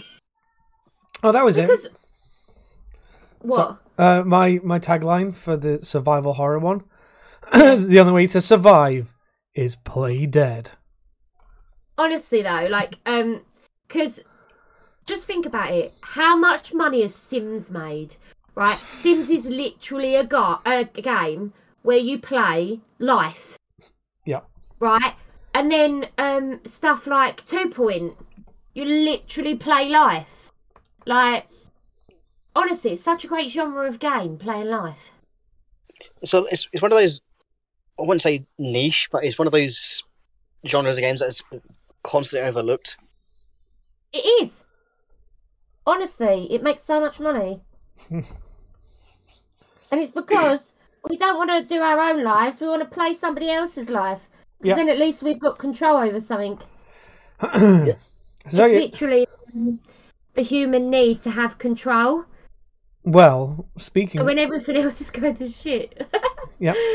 Well, Go on. speaking of control and lack of control on the developers' part, so you know how the Modern Warfare 2 like open beta thing came out the other day for the multiplayer? Mm. Uh-huh. People have already got cheat menus and hacks available for it, and they are selling them online. Fucking surprise. So No one's surprised. it's like, yay! I'm never playing the fucking online part of that game because it'll be Honestly, full on. Pointless, isn't it? Yeah. but then rolling stopped into caring about Modern Warfare from um, Black Ops. To be fair, stopped Mhm. caring then. Well, I'm, I'm interested in the this this reboot timeline of the Modern Warfare because it's interesting and it's good, but um, I don't know. But speaking of like remasters and remakes and stuff, apparently they are going to remaster Horizon Zero Dawn for the PS5, Why bother? and it'll Well, probably they, they did it with The Last of Us, so why not? and it'll probably be the same fucking extortionate price tag as well. They've just Okay. brought out a new game, though. What's the point? I mean, For those who gonna say couldn't it play I'm- it, I'm gonna but I'm going to say it now just for the, for the time's sake. I predict we will get a Horizon Forbidden West remake soon.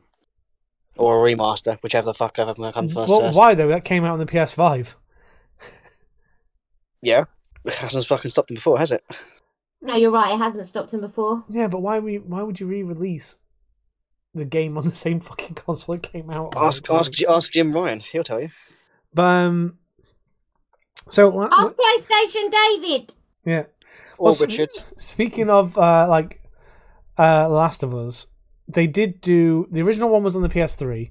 They did the remaster on the PS4, and then they did part one, which was the remastered remake on on the PS5. And what makes me chuckle the is Mine is the multiplayer, wasn't it? I, I don't know. I didn't give I enough. know, I know they removed the mode of it. I I know they removed, removed the mode. I, I didn't give enough fucks to check. Um, but what is annoying about the whole remaster of PS4 to PS5 games? They fucking work on your PS5. Why do you need to remaster them? Because they're not thingy. They're not 4K and or whatever it is. D- The, thing is, PS5 is. You got four four K is kind of not pointless. 4K. Um, what's the face? Uh, oh, what's the engine called? Unreal Engine. Unreal Five. Yeah. well, the thing is with that as well, they could literally just work on a patch that makes it 4K and stuff because they've done that Oh with yeah, other but games. then. They lose all that money yeah, though, don't yeah, they? yeah. But imagine how much money they'd lose. Well, I mean, Xbox have been doing it with like games like fucking Max Payne from the original Xbox runs at 60 FPS 4K graphics on it, and that's a fucking 2001 game for the original Xbox. And that's on Series X and S, and that's been upscaled to fuck. So it's Right. Can, I just make the point here? Right. Think about who we're talking about here. Mm, true. I still haven't heard It's any. not going to happen. I still haven't heard anything about the fucking PSVR 2, by the way. I literally listened to our podcast, like the last one, uh, earlier this week while I was walking around, because I didn't have Yeah. any other podcasts to listen to. I'm like, fuck it, we'll listen to mine. Because, Why not? well, it's a good it's a good way of getting the perspective you didn't hear because you were making your own thoughts in your head. Yeah. so I hear a lot more about what you've been saying and, and that, and then you probably hear a lot about what I'm on about. And vice versa. Yeah. So, um, yes, it it's just like ah, it's this is a rumor by the way, the Horizon Zero Dawn remaster, but The Last of Us Part One was also a rumor. Look, let's just face it. They're just going to keep milking it for all they can until they can't anymore. That's where we're at. Oh, we're doing the GTA. Because while uh, they're remastering, they don't have to come up with any new games True. because they've got an excuse. So Yeah. Yeah, they can just sh- shit on Xbox having no games this year. Okay, yeah. We haven't had any fucking remasters yet, but go on. so uh, was it CD Projekt Red? By the way, we're moving on. Um, they revealed they were working on I think it was eight new games, and one of them is a new Cyberpunk game called uh, codenamed Orion. Because Can we just say they still haven't sorted out the first game? well, yeah, so why exactly. bother? They've just cut their losses and run with that one. Well, there was meant I to be mean, it's- multiplayer it's in the better than what it was. wasn't it? I mean, it's better than what it was. So I'm, I'm, I'm, really- I'm waiting for the GTA style online multiplayer for the first game still. Um, I know they completely went fuck you, uh, Xbox One and PS4, and they're not getting in DLC uh, at all. Now it only comes out on Series X uh, and PS5 it wasn't and PC. Cyberpunk originally designed for old gen console. It did have a version of it, yes. Um, but the scope and the the thing of it, because I mean, it is not. It's not actually a bad game. It was just very badly implemented uh, engine wise. So you got a lot of graphical fuck ups and a lot of um, weird glitches and shit in that Mhm. game. But the story is pretty fucking tight. The aesthetics are really good. Um, you definitely feel like you're in a dystopian future of a cyberpunk nature, and they're wanting to carry on that universe. Is what CD Projekt Red have say have said. Yeah. They want to do more in that cyberpunk universe. So you might not be playing as V, and you might not have fucking uh, Keanu Reeves in your head again, but it will be same kind of um, setting. It might not even be Night City. It might be a different city. Um, but it'd be cool. I, I think it'd be it'd be a, a cool thing. But they've got, for the love of fuck, to put the original game into a state where people are okay with it before they make the new one. Because if they make the new one, the new one's the tits, the old one's fucked, they are gonna kick the living fuck off about it.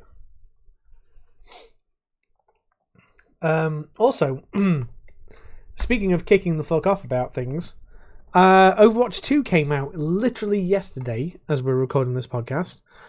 And do you know what they did?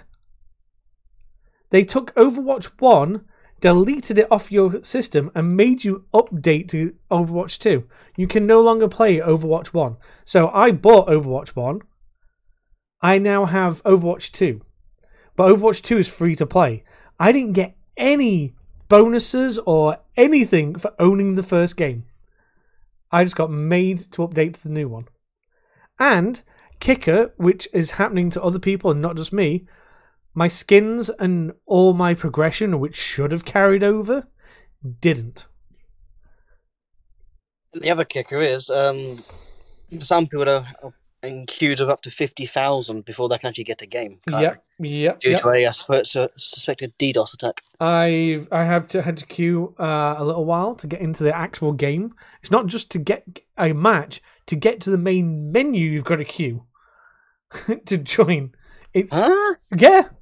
You you Yeah, log you log in to get to the main menu to connect to that server to get to the main menu server uh, to join a game from there.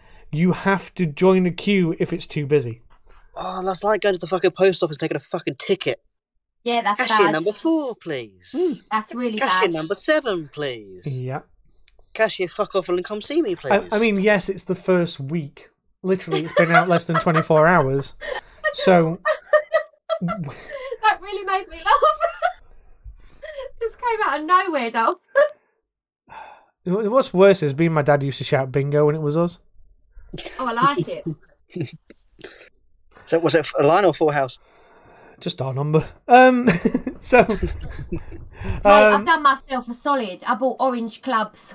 oh, nice. Uh, like more the of a OG mint. in it. I'm, Mint- I'm more of a mint one myself. Mint, mint's very nice, but orange as well. You Orange f- is the OG, though. You, you can fuck with both. They're great. Uh, I don't. I'd like the orange ones, but I prefer mint. I'm more of a minty person. But um, yeah. So Overwatch Two. I mean, it's literally been out twenty four hours at this point. So hopefully by next podcast, I'll be like, oh, my shit's come back and it's great, and i can do it. Or they, they fucked it, but they compensated me for it.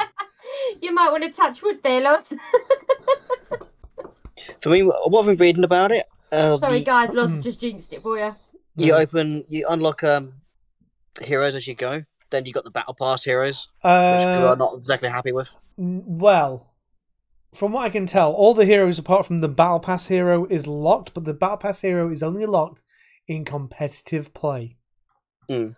So if you're playing cash, you can play as them.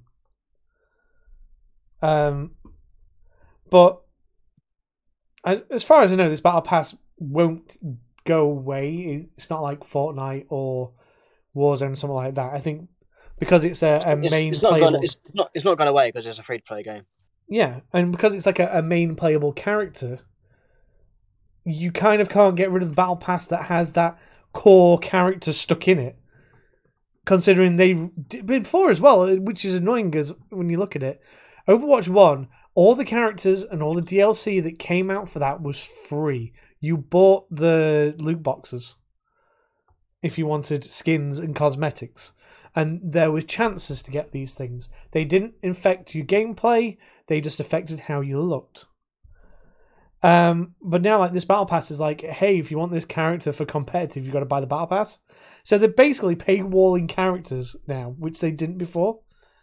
So I imagine that's got a few fucking uh, feathers ruffled too. Yeah.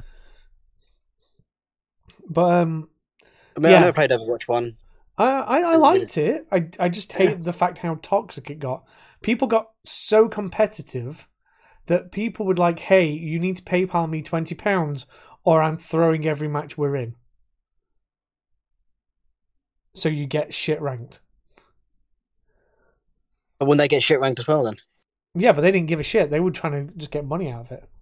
They didn't care about getting like diamond or platinum or gold or whatever. They'd be bronze and fucking like it if they meant they could get money out of it. I mean, I wouldn't give a fuck either. if I was in bronze constantly. If I played I, it, I think I got bronze as well when I logged in because I just ended up with some really shit games when I tried competitive. But I, it's also it's so sweaty. People will get really fucking angry at you and try and kick you, vote you, and stuff like that because you aren't doing it the way they want you to do it. Rainbow Six Siege was exactly the same issue. If you weren't playing the way other people wanted you to play, they would kick you out of the game. They would just vote kick you off the team. And there was fuck all you could do about it. So uh, I I'm reluctantly probably going to try it. But I'm not Nah. trying it at launch. Fuck that. Because the amount I went- of I won't touch Overwatch Two with a twenty foot pole. Unfortunately, I, I like Overwatch. Overwatch was fun. Like I, my one of my favorite characters players is D.Va, because she runs around in a mech suit that has uh, a temporary shield that blocks incoming projectiles. Uh, has a rocket thing to fly at people. You can knock people around with it. Like these auto shotguns that never run out of ammo, so you can just like pump them forever, but they're fairly low damage. Uh, and then like micro missiles, and then its special ability is you can launch it uh, and self destruct it for like a, a nuke explosion. So, um, that's like my one of my favorite characters to play as in the game. Uh, but the one of the annoying parts is though they've took it from being six on six to five on five, and then Mm. the the role I play that I like playing as is tank. You can only have one character play as tank, so I I have to if I want to queue for that specific role, I can't queue for any other queue roles because it'll try and give me those over that because there's only one of those roles. It's like you get two medics uh, or, or two support, which are like healers and um, buffers that can like buff damage output and stuff like that, or boot, buff health recovery. Yeah. Um, there's your uh, offensive or assault classes that are pure DPS, and then your tank character, which is you get in there, you soak up damage, you deflect damage, you put damage out there as well. Um, Mhm. But that that character now is like a one person character. There used to be like you could have two of you doing it. So I I used to find that um like when I played it, I played as D.Va, and if anyone else played as like Reinhardt, which was the big shield guy, I'd just jump up behind him and just pepper the fuck out of anything that came in front of me with the auto shotguns and just basically just put down a wall of like bullets in front of everyone. So if anyone walked, death. yeah, everyone anyone walked in front of you, you started chipping away at their health bar. I mean, it didn't do much damage, but it was enough to make them back off, and they couldn't attack me freely because they had to go through the shield. And then if you had a good healer as well, like you could sit on top of like a, a def- like a cart push one where you have to move the objective to a certain area, um, and literally sit on top of that, and you and the tank just sit there and just soak the damage, take all the the shit, and then get healed by the healers when like his shield breaks or you need to back off because someone tried to get around you. There was some real like strategy to it, but now it's like five on five. It's like fuck, you can't have that kind of shield guy DPS guy uh, combo unless you have one of your assault guys come and sit behind the shield guy uh, permanently and use him as a turret. But um, yeah, Overwatch 2, it, I imagine it'll be okay. The only really, really, really fucking annoying part about it is there was meant to be single player, but I don't see single player at all. Whatever happened to that, I don't know. Um, So no, no bots then, as it were. no, I mean like there was a single player campaign. Oh, okay. Uh, single player release date. Uh,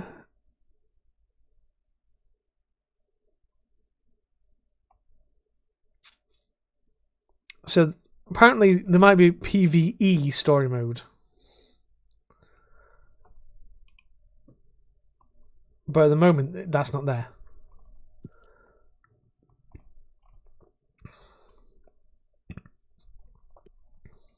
Stop giving me pop ups, Games Radar, for fuck's sake.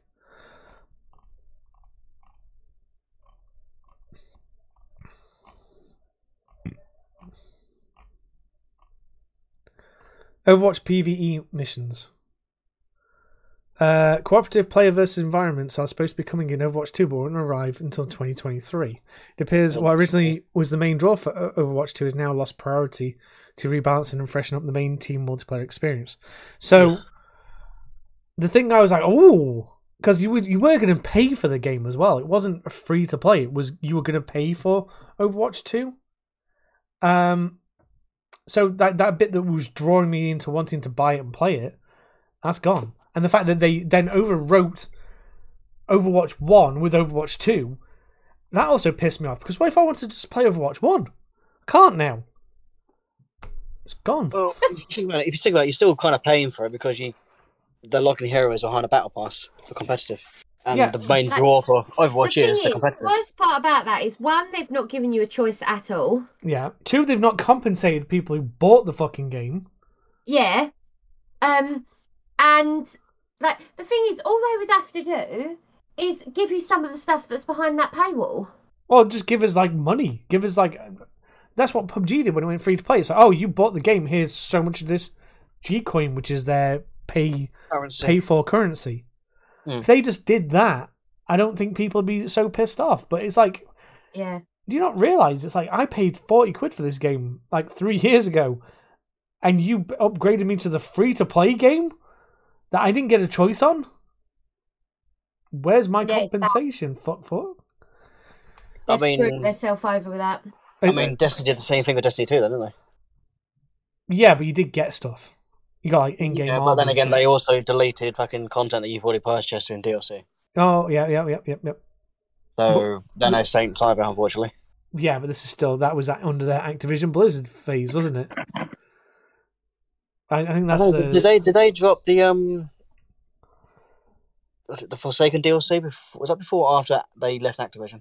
Uh, I don't know, but they dropped completely the single player campaign, which That that was um act, under active and on Activision. yeah, but that was the that was the like the the bit that everyone was like, oh my god, this is so much better than Destiny One, because it was like a full fleshed campaign that had proper acting, proper voicing, and all that. And it really it, it brought the game home. Like it made me want to play it. It made me want to go and do it afterwards, sort of thing, and play past that story campaign. I load up now and I'm like, I don't know what the fuck I'm doing, and I don't really want to play this. So Mm. I kind of hate that uh, they've done that with Overwatch 2 as well. They've just gone, lol, reset. Although I should have got all my skins and any money that I had through earning it through the like the uh, the loot boxes and shit. But at the moment, I don't have shit because they're fucked up. They're having trouble signing in. They're having trouble getting your content to you. So it's like, well, what the fuck? All of my D.Va skins are gone. All of my taunts are gone. All of my Overwatch coins, which I earned through duplication in uh, the loot boxes, gone. And they know about it, but they've not said they're fixing it. they just said we're aware of the issue. So it's like, all right, cool. Thanks a fucking lot for not giving us all our stuff, because some people are getting Yep. bits of the their stuff back when they cross. Because that's what it did. It automatically took all of your progression from Overwatch One and threw it into Overwatch Two. So my first like load up of Overwatch Two, I played nine minutes as D.Va, even though oh he's gone. Even though uh, I, I've not, I've not got what you call it. Even though I've not played a fucking match on Overwatch Two, but I played shitloads of D.Va, so the stats are all wrong. Yeah. Um, but yeah, just in general, I'm I'm very very pissed off about that. I understand why. It's not fair. Yeah, um, like I said, I hope they fix it. Um, welcome back, Dolph. Dixon's been pretty shit tonight. Okay, um, did I miss anything? Uh, just me ranting still. Uh, so moving on, Grounded finally goes a 1.0 full release. Um, me, Dolph, Sparky, and Sparks uh, have played the living shit out of this game. Um, and Some of us from very early in game preview. Yeah. I I think I got it like day one of day pre game preview or very early on in game preview. Mhm. Um, It's it's good to see how far the game has come along. To be fair, it's Well- it's it's come really far, far, far. It's come really far. well, yesterday I played over four hours of it on stream.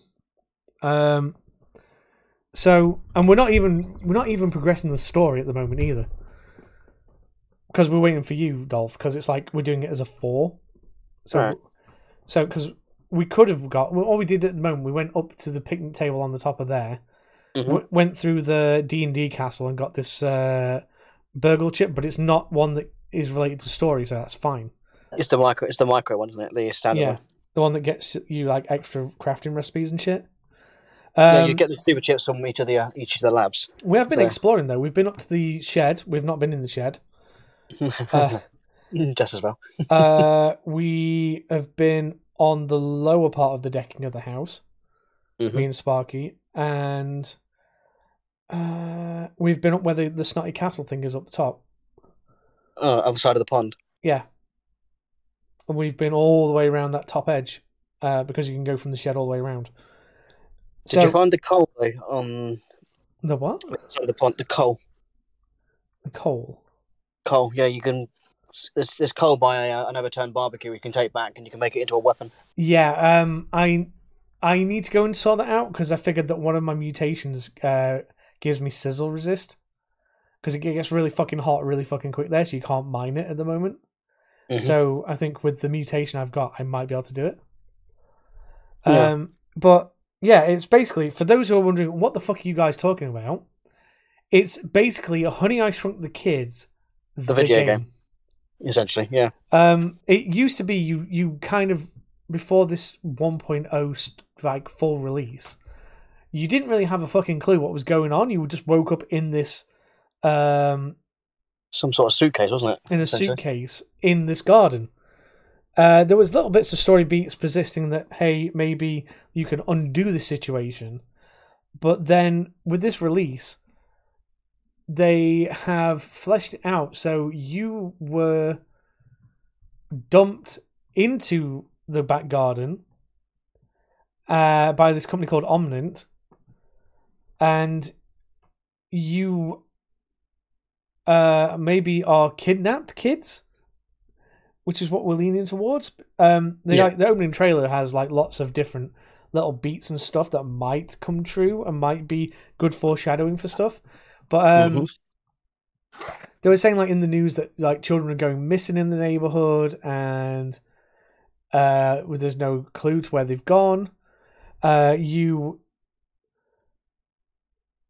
uh, like in the camera shot as well, it like shows going through a house that is completely deserted, but there's food on the table, and ants walking around. So it means like it's been left there a while. Uh, and then you go through the like the the gap in the fence, and you're in the back garden of the game.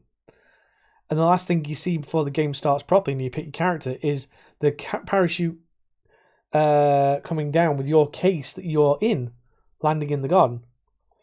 Um, and it is very like crazy because then you are like, okay, what the fuck do I do? How do I do this? Um, they've added like way more enemies as well. There's like four or five new enemies uh, at least. Um, they messed about with the area called the Haze and made that um like a bit more deadly and stuff now. Like you need gas masks to go through that, and there are mutated um like bad guys around there. Mhm. Um, there are like bosses as well. So we found at the shed. We know where the mantis um, spawn is for the Mhm. for that, but it, it's a you have to summon that boss. Yeah. Uh, you, it doesn't just appear like the wolf spiders do. Um, and it's all very like cool because it's like basically you're trying to figure out what, how the fuck you got in there, and how to get back to normal size. You find cassette tapes in little folders that kind of give you some backline, uh, backline, backstory. Fuck me, Yeah, because story. Some a lot of a lot of the cassettes are actually voiced, so yeah, it's really cool. adds some depth. Essentially, um, uh, there's, a, there's a scientist called Doctor Tully who worked on a uh, a spacer device which basically shrinks things down, um, and he was trying to work out an an, an, embiggener to turn things back to normal, but Well- he was so what well, no, he he did do it because he did return. Hmm. Um, I don't know if you've heard this bit of the story, but he went back, but aged like twenty years when he did eventually go back. Oh, I haven't heard that bit. Um, and he decided then to go back and live in the garden as a, a as a small person, as a shrunk. okay. Um, but the when you first start the game, you find this device which would make you bigger, uh, or I, I assume would make you bigger, and uh, it explodes basically. And the thing that what you need to, excuse me, oh, the thing that you need to, excuse me, uh, make un unfuck yourself and make you big again, uh, is either run out or broken because of a power surge and then you find BURG.L, which is like this uh, helper robot, and he's like, "Hey, if you find these chips of me, which are hidden all the way through these different laboratories in the garden, uh, I can help you build the replacement parts to fix it." So that's what we're up up to. We're trying to figure that out, but we don't have any memory of being in that garden or why we're in that garden, or what happened to us before we got into that garden. So um, one of the early things that happens to you once you get the first BURG.L chip is you have uh, a dream and Or that- flashback. or a flashback, yeah, and it's a bit of story explaining what happened to you, basically, um, and that you were indeed shrunk against your will. So I assume as we go along, we'll find more story that points to what the fuck's happening. Um, Have you been in the Red Ant Hill? No, we've not been in there. Well, it's the ant hill closest to baseball. No, I've not. We've not been down there yet. Okay, there is um, there is some very small skeletons in there. We we found quite a few now. So it seems like We're I not said, the first you- people that You're not been the first. You're not the first person to be tested on. Yeah. Uh, like at the barbecue, we found a skeleton in a pile of ash crushed underneath a uh, lump of coal. Uh, we've also found uh, some that have been eaten near the top of the near the top of the pond. Mhm. So it's it's like very interesting. Like hopefully tomorrow when you come on and we get Sparky on and Spark on, we'll advance the story a bit. Yeah. Um, because I'm I'm We've- very we've interested. done the hedge, so we are we can either do the the haze or the the pond. Well, we need to research explosives, or but the pond. Uh, okay, for the explosives, then you need to go to the anthill and find an, an ant egg. Yeah. Um. Because we we need to make explosives to open the haze door because we found the haze Mhm. door. Mhm. Uh, and we need to research underwater equipment to go into the underwater lab because you need like uh the like oxygen tanks and stuff like that to get down there. Um. Otherwise, you drown. You need the boat leg. Um, what's it? We, we've got enough to make them. I think it's just that you need the oxygen stuff because if you don't get the into the air bubbles that are in the thing, uh, it will eventually kill you because you'll drown. Yeah. So you, Me and, need me and, me and. Sparks, uh, when it came to the breathe and stuff, all we had was the the breathe and read, Yeah. which you make from eelgrass and whatnot, and the the boatman um, flippers. That's all we really used while we was underwater, and that was just sufficient. How much does it extend the, the breath by using the the? Uh, the read brings it up to eighty five seconds, I think. Alright, because it's like thirty seconds. Is it reusable or is it just like when it's The it's is const- constantly reusable, yeah, Oh, that's good. or until it breaks if you take too much damage. But yeah, it's reusable. Well, we found in the haze that the gas mask degrades over time, but if you get out of the haze, it stops using it. Mhm. So that's pretty cool. But um, yeah, it's very, very fucking good game. We recommend it. It's on Game Pass. Uh, it's four player. If you uh, want as well, you can put a copy of your game up uh, for people, and you can authorize people to go on that game. And basically, it means that say I'm offline, Dolph can download it, well, not download it, but like access that copy of it, and he becomes the host. So then I can join him, and everyone else can join him, even though it's my game save. And Because- Anything I do while logged offline will be reflected on the copy. Yeah, because as soon as he finishes, it then updates to the new thing. Um, so when I come on next, like holy shit! So it's like, kind of like playing in a realm without having that persistence. Mhm. Uh, because you just Well- pick it up and play it when you want.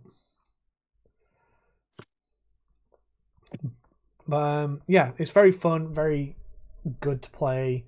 Uh, if you like Minecraft It's, certainly, survival it's games, certainly a lot. It's certainly a lot different to other survival games. Hmm.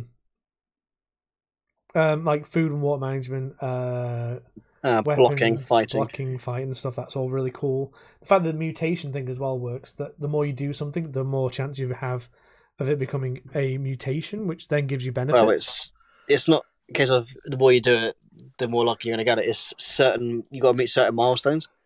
yeah, So for Javelineer, for example, you need to kill hostile bugs that can fight back about forty or fifty times by throwing your spear at them. Oh fucking hell. Then it's then it's then you got to get to hundred kills, Mm. and then two hundred kills for Javelineer free. But then you get like extra, like You get extra dam- you get extra damage or resistances. So when I was doing it the other day, when Sparks was on a different on his own one, uh, with Ant Annihilator and javelin Javelineer level one, I could throw a spear at an ant and outright kill it one hit. Fucking hell. Yep. Without Oh. any of the um, mutations on, throwing the spear at the ant will take about ninety five percent of his health off, Uh huh. Which is think downside a lot more than what it used to do. I'm not sure if you're. Ba- Did you die up near the pond area? No, I did query that with Sparks when I jumped on the other day. I think it was um, yeah, Sparky jumped up. I think Sparky used Willow the other day. Yeah. So I went over there and grabbed all the um, important stuff and brought it back to base and stuck it in a chest. Uh, it makes sense then because it came up with like you, your backpack.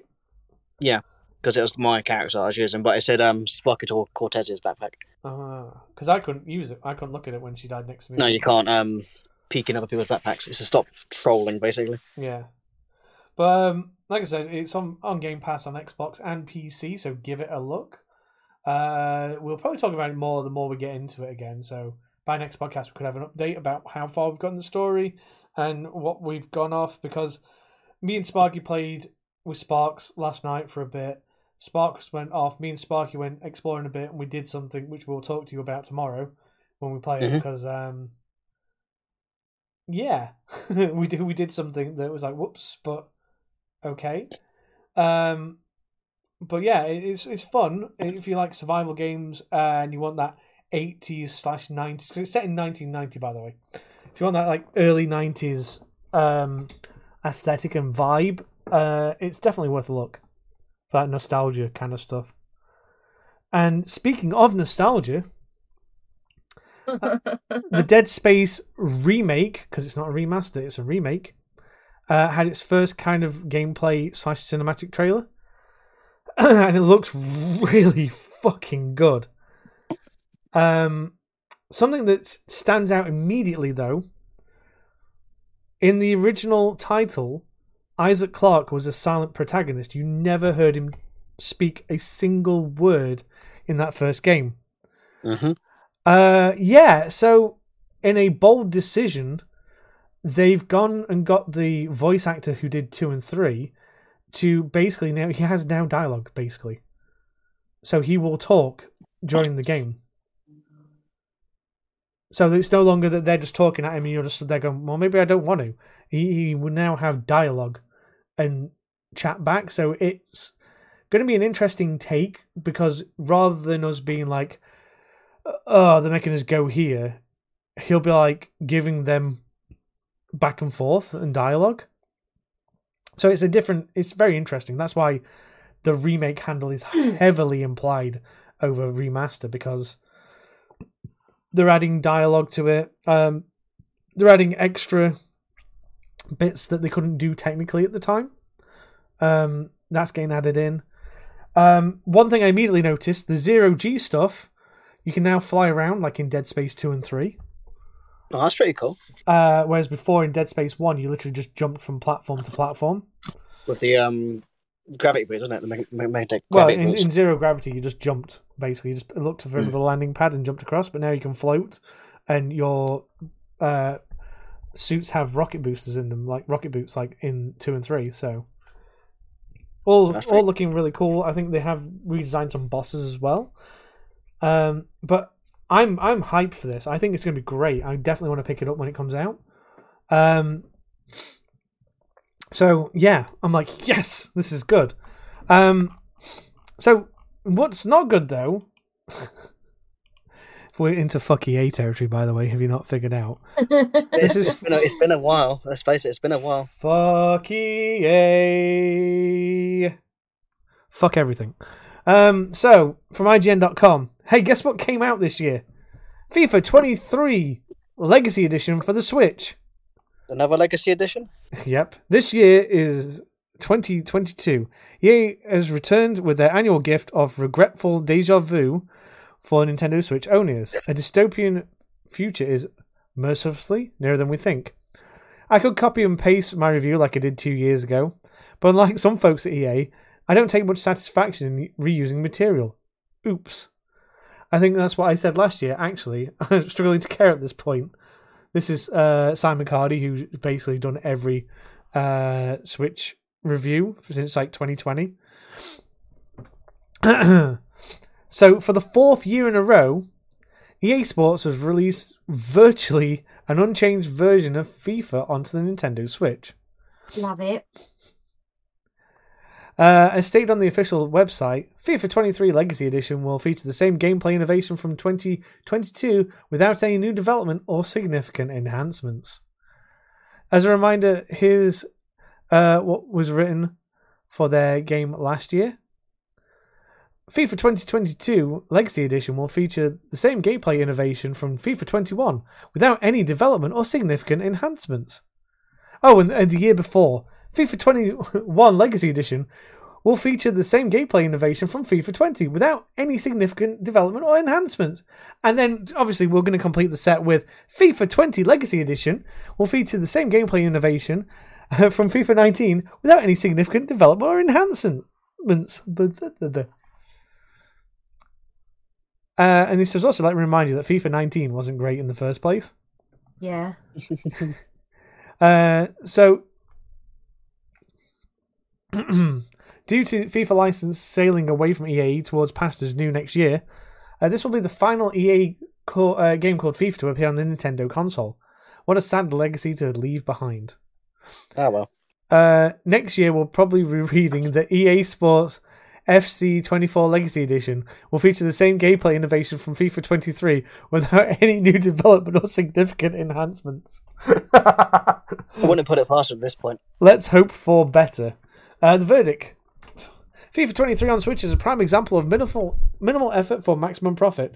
If you've bought the FIFA version uh, on Switch at any point in the last uh, five years, there's very little e- reason to buy it again now. And it scored a 2 out of a 10. Painful. 2 out of 10. Um, so I have, because I bought it for the fucking joke, uh, I have like FIFA 19, I think. Let me have a look. Let me get my Switch case and have a look. I have. Doop doop doo. No, not that one. Yeah, I have FIFA 19. So I have FIFA 19, I have FIFA 20, I have FIFA 21, I have FIFA 22, and FIFA 23. Twenty-three. And it all cost me £10. Oh, happy days. all they all they've done is what I said they should have been doing for years on like the bigger consoles is literally paid DLC for the FIFA game where it Mm. just updates the roster, the kit, maybe adds new features, and it's like twenty quid. But instead, they are shilling the FIFA Legacy Edition. Let me have a look how much that is actually. Uh, Forty nine ninety nine, isn't it? uh, we'll find out in a second. I'm going to Amazon. when I can find Amazon. Oh, there it is. I'm already on Amazon. I'm always on Amazon. Just so you know. You can buy the FIFA 23 Legacy Edition on Nintendo Switch. Why is. Huh? Don't keep us in suspense, for fuck's sake. Well, depending on where you look, it's either forty-two pounds, thirty pounds ninety-five, or thirty-six pound ninety-nine. So just call it forty quid then. Yeah, for a five-year-old game. Essentially. So four, sorry, four-year-old game. Let's get it right. We don't want to be fucking sued by EA for calling them on their bullshit. but um, yeah, EA once again failing to disappoint with their uh, marketing strategy. Honestly. You can't even make this up at this point, can you? No, Yeah, I'm, I'm on caring at this point. EA, let's fuck everything.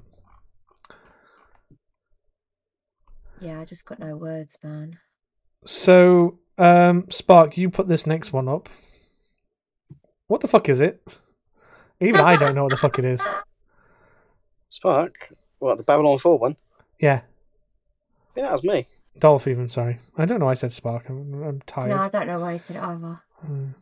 So I've just found the link. Um, this is from dualshockers.com. Uh, Babylon's Fall copies are apparently reported being destroyed or given away by game stores in America. Right. cool. Remember what A- Anthem was doing? You know, selling it almost like um, next to nothing or like five quid or whatever. Yep. Yeah, so certain branches of American retailer GameStop are reporting giving away copies of Babylon's Fall following the official statement from Platinum Games regarding the game's termination. Multiple users are sharing the discs they have received from the store for free, according to Video Game Chronicle and Cheap Ass Gamer. And many other stores don't even have any in stock to sell or even give away anymore.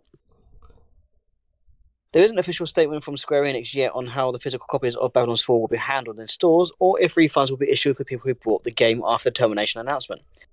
What we do know is that Square Enix is shutting the game down after six months, Oh, specifically on November 29th. The game will still be continuing to receive updates and maintenance until the closure date, but the termination is already set in stone. A complete list of what players can expect can also be found on the game's official website. Did you actually tell me what this game was about, by the way? Because I have some fucking clue. I wasn't paying attention.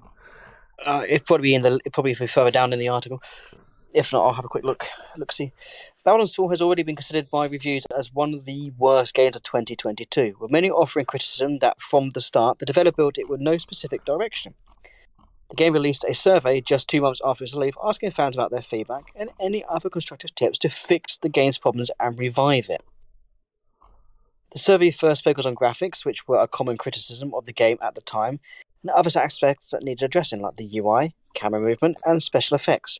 It was, like many live service games, an unpolished product that wasn't ready to be delivered, causing its score to drop to 41 on Metacritic for PlayStation 5 and 46 for PC.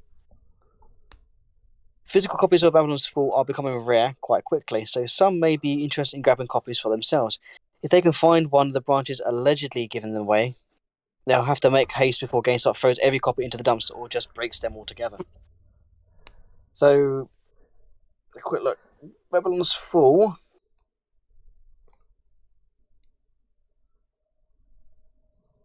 A quick look.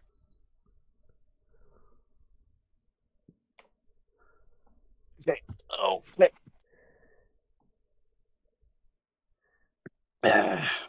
No, that's not the Babylon's Fall I want. Da da da da. Oh, fuck off your cookies.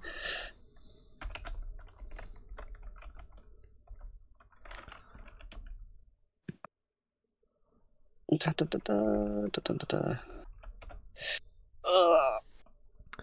Babylon's Fall is an action role playing game developed by Platinum Games and published by Square, Enix. Yeah, I don't know if it's like MMO or anything like that. I'm just still trying to find the fucking link. I had it bookmarked and it's gone. Uh, I'm on Wikipedia for it. Uh, gameplay is an action role playing hack and slash game played in third person uh, perspective. Uh, it does have single player and multiplayer, but I imagine the multiplayer would be like end game and shit. Uh, do do do do.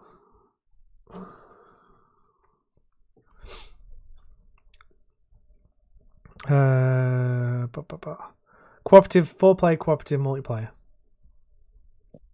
So it's not an MMO; it's just like a weird hack and slash game, basically. Well, yeah, so Rip Bozo, that one's getting killed. Okay, so essentially, uh, okay, I've gone to the actual Square Enix page.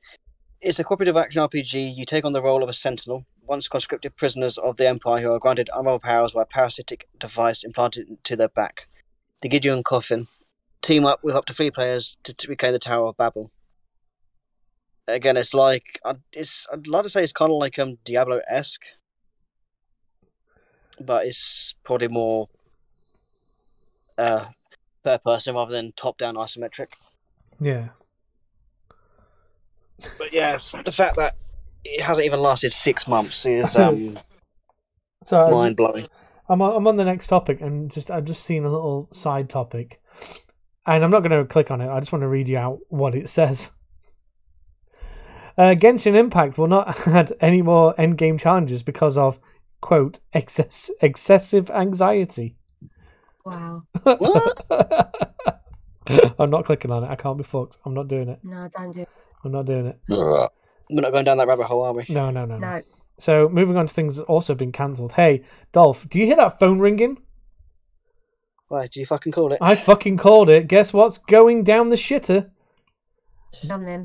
Google Stadia is it is. shutting down in January. Ah, come on. Software Yeah, and it- hardware purchases to be refunded. This is from PCGamer.com. Well, let's just before you jump on that. Um, come on. Google and failed products. Name a more iconic duo. Hey, this will be in the Google graveyard soon. Don't, man. It's ridiculous. so, uh, two months after denying a rumor that Stadia is shutting down, Google has announced that Stadia is shutting down. No, really? Yeah.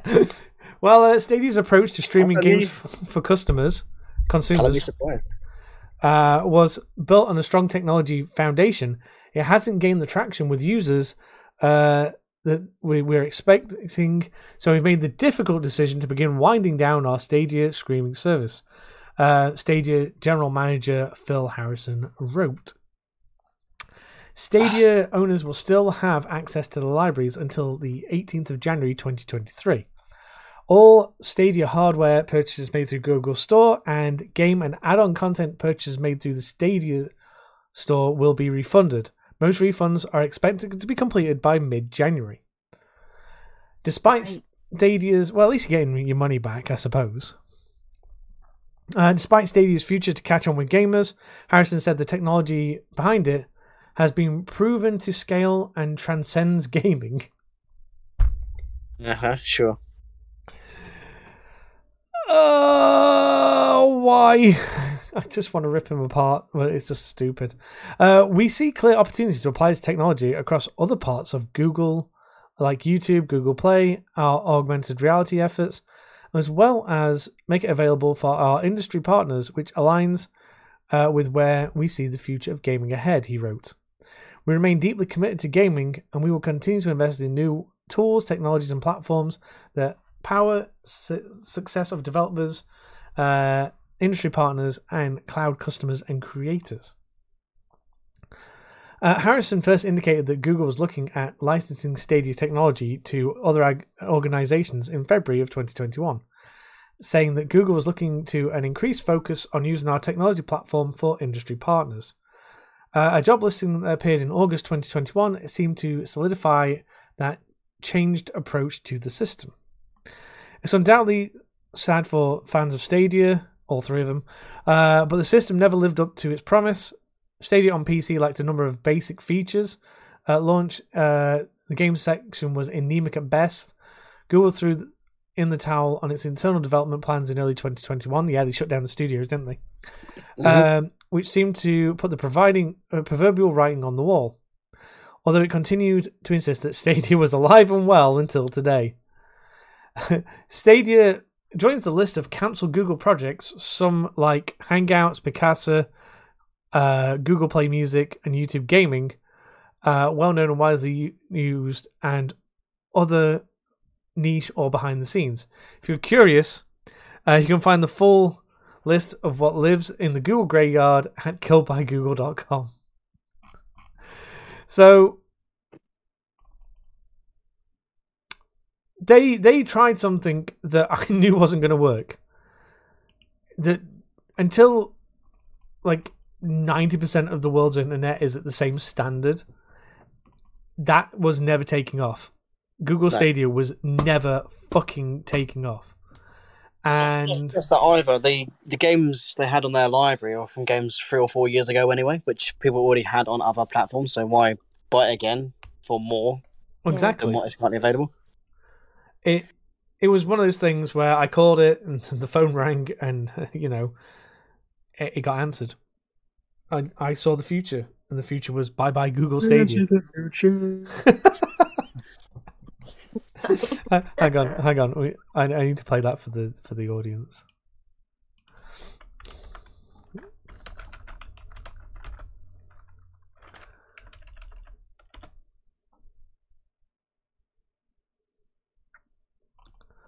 Uh, there it is.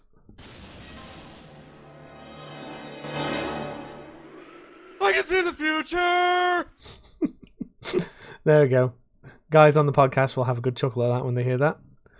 Uh, Yep. But yeah, so fucking, I can see the future. but I, I called it like I called fucking 3D TV, Kid TV, and eventually VR. Uh, these are all very niche markets with lots of like cool applications, but until you make it accessible for all the people and make it affordable for all the people, it's not gonna fucking work. VR is cool. VR could be accessible for everybody, but they've got to make it dirt cheap and they've also got to make sure that you're not motion sickness. hmm Um, it's like the fucking adaptive triggers and feedback things on, on the PlayStation. Really cool, but not everyone wants that.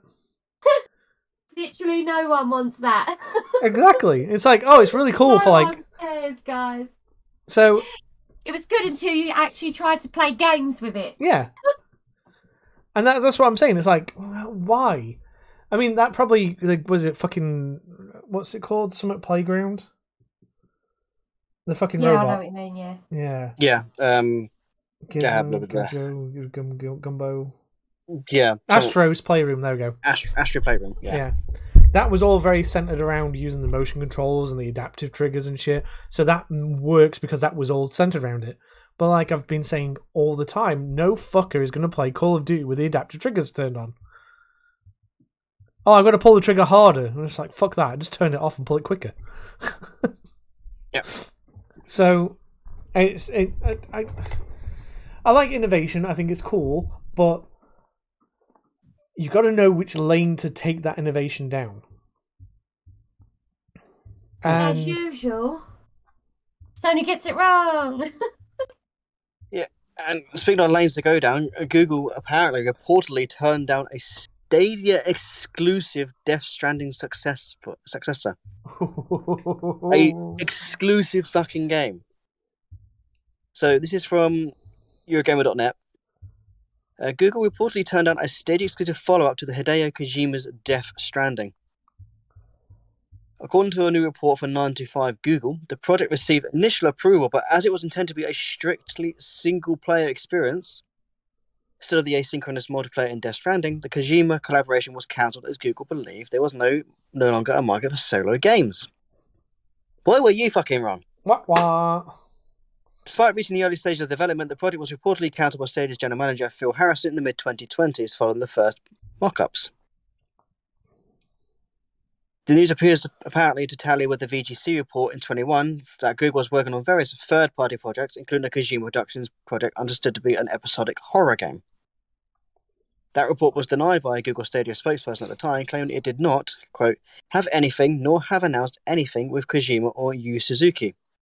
And that talking to partners about potential products was, quote, very common. Though Death Stranding was released exclusively on the PlayStation in 2019, a PC version followed in 2020. Yep. The version of the director's cut later appeared on both platforms. And So- recently just came out on Xbox. Yeah. So basically, Google turned down, reportedly turned down, a exclusive Stadia game because it's a single player. Yeah, Who and it, a Hideo Kojima game as well. That would have had so much clout and driven people to try Stadia, hmm and they didn't. And they're fucking digging the plot of for it now to chuck it in the hole. By the way, um, Stop Skeletons from Fighting the YouTube channel. Uh, the guy on there, Derek. Uh, he went on Yeah. Stadia to see what was going on with that. He, the store page is gone. They've completely shut that, that down. The library that your games that were bought still exists, but you can't look at any of the games that are on there. So if you didn't buy those like exclusive Stadia games that were on there, uh, yeah, you shit out luck. They don't exist. And when they shut down the service in January, if they aren't ported to other consoles or PC, uh, they're dead games with no way of playing them.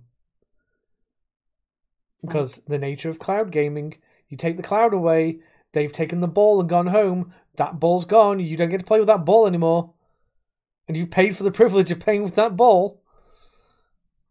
It's like you might love that game, but you can't play that game if he's fucking took the control pad away.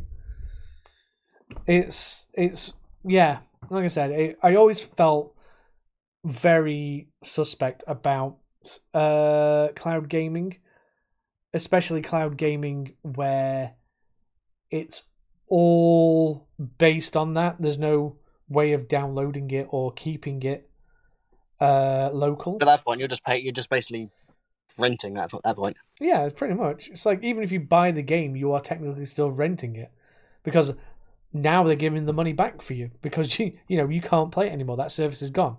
So if you paid forty quid for Shadow of the Tomb Raider on Stadia, guess what? It's- You're getting forty quid back. And if you don't have a console to play that on or a powerful enough PC to play that on, well, you, you're not playing that game anymore. Yep. Uh, and I think was it didn't Cyberpunk do quite well on the Stadia because it was one of the few uh, PCs that could run it properly. Well, I remember reading that um, they dropped this news pretty much out of the blue, and a lot of the developers actually had games up and ready to go to Stadia. Well, Yep, well, yep. they're kind of pissed. Oh God, understandably so. They're like, hey, we've been working on your platform for the last year and a half, and now you're just telling us to go suck it. it's it's going where? Sorry, where wait, wait where are we putting this? Sorry, where? Hmm? What? Sorry, hey, gone, it's fucking gone. But it, I just love how he's like, oh, it hasn't gained the traction with users as we expected. It's like, well, how the fuck do you expect it to be? Oh, here we go. I've, I found the thing. Stadia's collapse means the exclusive horror game Guilt. Uh, oh, actually, will be coming to uh, different platforms because now it's getting um, lost into the thing. Mm. So we've been Mhm. working on it for a long time, and it's finally time to make it official. Guilt is going multi-platform in 2023. But that was a Stadia exclusive uh, horror game. Just not, just not Stadia. Mm.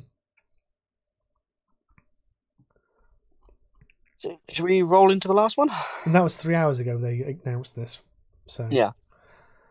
it's good to see that, that some people are getting out there, but the people who've worked and strived to get it on Stadia and then just been told "fuck off."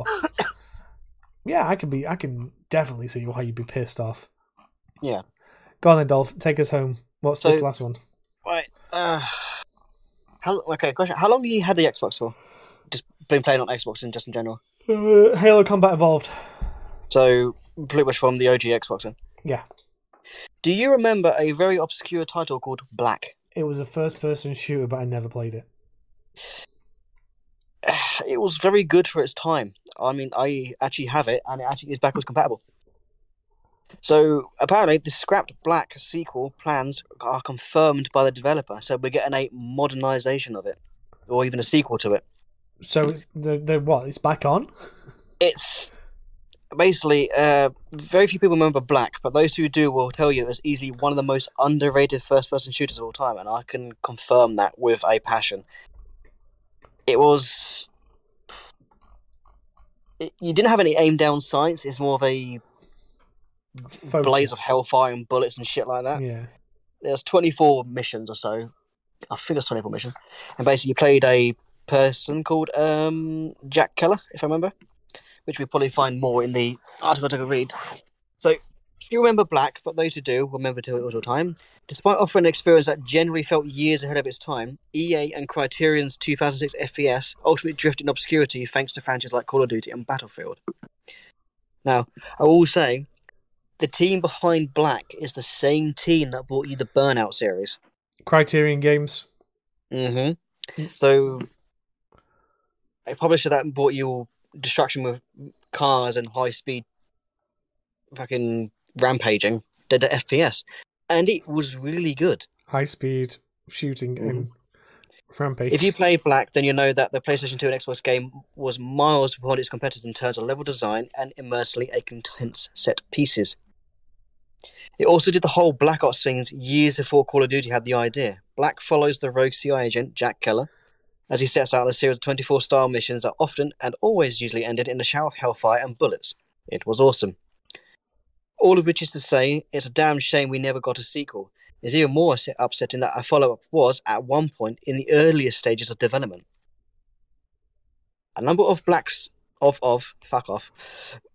A number of blacks development team recently spoke to that hitbox about their work on the FPS and you and shed more light- sort your shit out. shed some light on a sequel that had until now remained shrouded in secrecy. One of the more interesting ideas the team were playing around with was a network gameplay system for co op play. Multiplayer was a glaring omission from the original game. I think the subtle subtitle was going to be rendition, Ben Minto said, a technical sound designer on the original game explained. The idea centered on American troops going to overseas, kidnapping people and bringing them back across borders. I'm not sure that was a fully fledged story mapped out there. Level designer Michael Othen added, We had an amazing cover mechanic where you could position yourself against things and blind fire. So that's maybe more of along the lines of Gears Army of Two. Or, or Army of Two, yeah. Yeah. It felt intuitive and organic. There was some cool enemy AI behavior, which the way they move around the environment. You see them jump over car bonnets and sliding into cover. It looked amazing as a player because you had that dynamic flow of movement. These were just the very early ingredients at the R&D stage. They wanted to continue to be influenced by movies. They employed a model builder to build miniatures of lifelike locations. One of the aspects of Pre-V's that stood out was they wanted to have more realistic scenarios. Most of this assassin types gameplay where you'd go into real locations that were a bit more alive with the other people and take out a target. Essentially a little bit like Hitman. Othen said that they, the sequel eventually fell apart for two main reasons. Criterion was hard at the work on the Burnout Paradise, and there were already an overwhelming number of shooters for consumers to choose from. There were a lot of other shooters, shooters coming out, even within EA. Bad Company was experimenting with the destructible levels. It might have been difficult for them to see where a Black 2 fitted in with the other games in their publishing schedule. I was disappointed that it didn't actually get to see the light of day.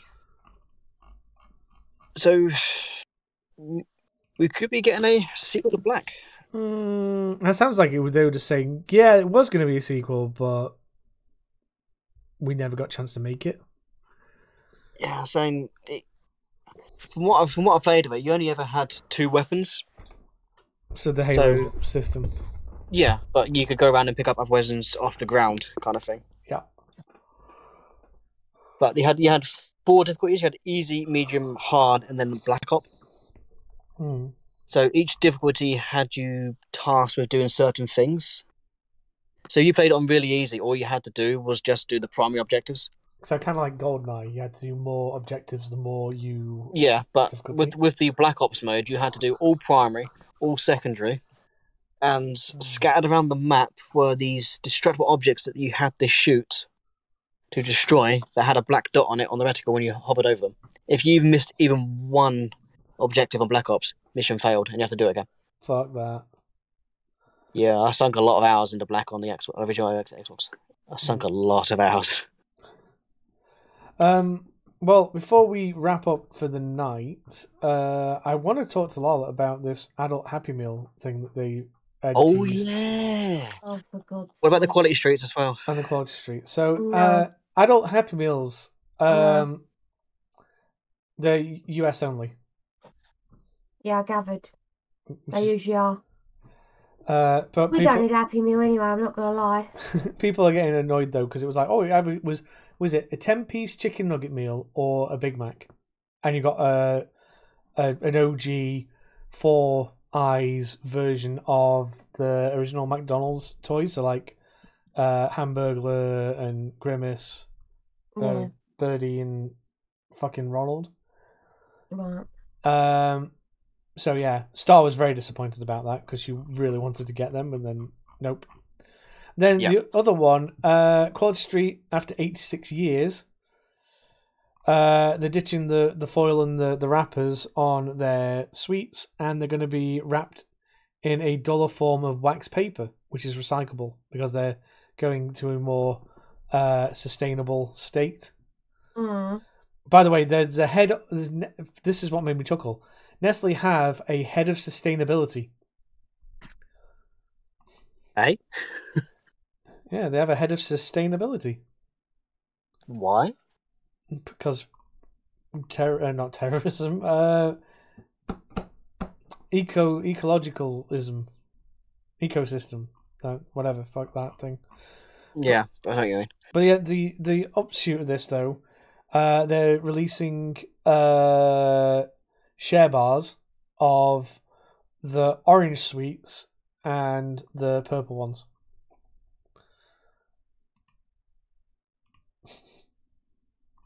So we get to review the Quality Street when they come out later on and see how wank they are.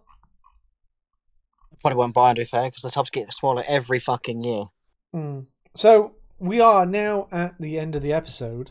We so are. we doing the contactors and then the riddle, or the riddle then the contactors? I don't mind either or.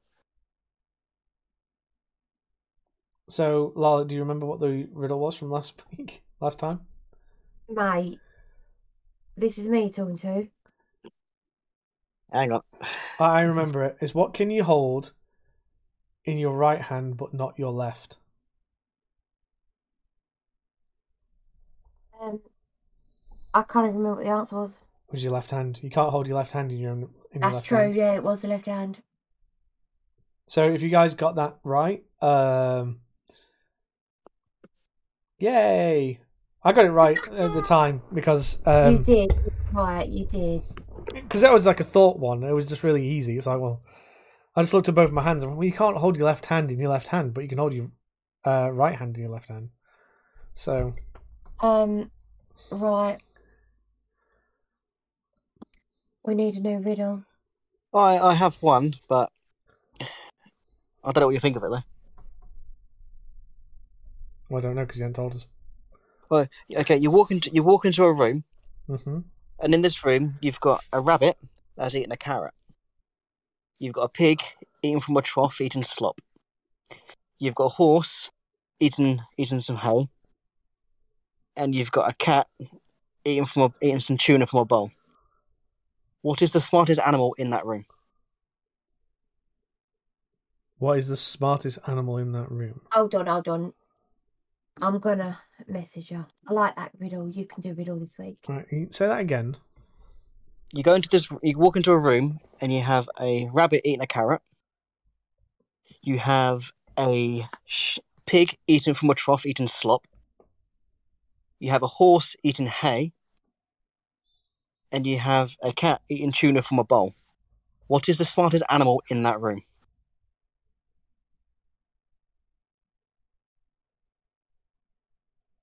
Fuck, I don't, I don't, I haven't got a clue with that one. Uh, you'll have to tell me that off podcast because fuck, I ain't got that one. I'm not gonna get that one. Um, wondering if I got it right. I did. I got it right. so um, if you if you know I'm the good at this, answer, and I both. Yeah, I'm like a riddle master. fucking brilliant. so if you know the answer like Lala does, uh, and you want to tell us what it was, how do they contact us and let us know? Well, you can reach me on Twitter at Dolphin Rapture. I'll entertain most questions apart from religious, political, or racism questions, so don't be a dick with those. Uh, you can reach Star, who's currently sleeping right now, at Stardust2118. Again, same kind of questions. Nothing religious, political, or racist. Don't be a dick. You can reach Lala on Twitter at Lala90. I believe she'll take anything really. Just don't be a dick about it. And uh, Loz, the guy who presses record for the podcast, you can find him wherever the fuck you may find Loz G 1985, even on Pornhub, if that way takes your fancy. And you know I always fuck this next job, so over to you. All right. So, hey, are you guys interested in starting your own podcast? Um, if you have uh, time, all you need is your phone. If you go and download the Anchor app uh, for podcasting, all you have to do is put that phone down in a room with the people you want to talk with uh, and talk. It will record everything there. You can then add titles, thumbnails, um, segments if you're recording in, in batches. Uh, put them all together, throw them online. It does all the legwork and puts them onto different platforms for you. So for the moment, we're on 10 different platforms, uh, including iTunes, Spotify, and Google Podcasts. So um, that's that. You don't even have to have the setup we do at the moment. The setup we do at the moment is I get a Discord call going. I have a version of OBS running uh, that records audio, and then I compress that audio down to a more manageable file size, send it to the Anchor website, add the topics and the the episode number and what season we're in, and then they do the rest. Uh, if you if you need to get hold of people but they can't be in the same room as you, you get them to download the Anchor app as well. You invite them to a conference call, and it records that for you. So, eh, no expensive equipment required, just a phone and some time. So, if you guys have an idea for a podcast and been wondering all this time how to do it, uh, try that. And with that shill, which we don't get paid for, by the way, um, I'd like to thank you all for listening to episode 113 of the Spartans in Pajamas podcast. We'll Yep. see you all next time. Thank you very much. Bye bye. Bye.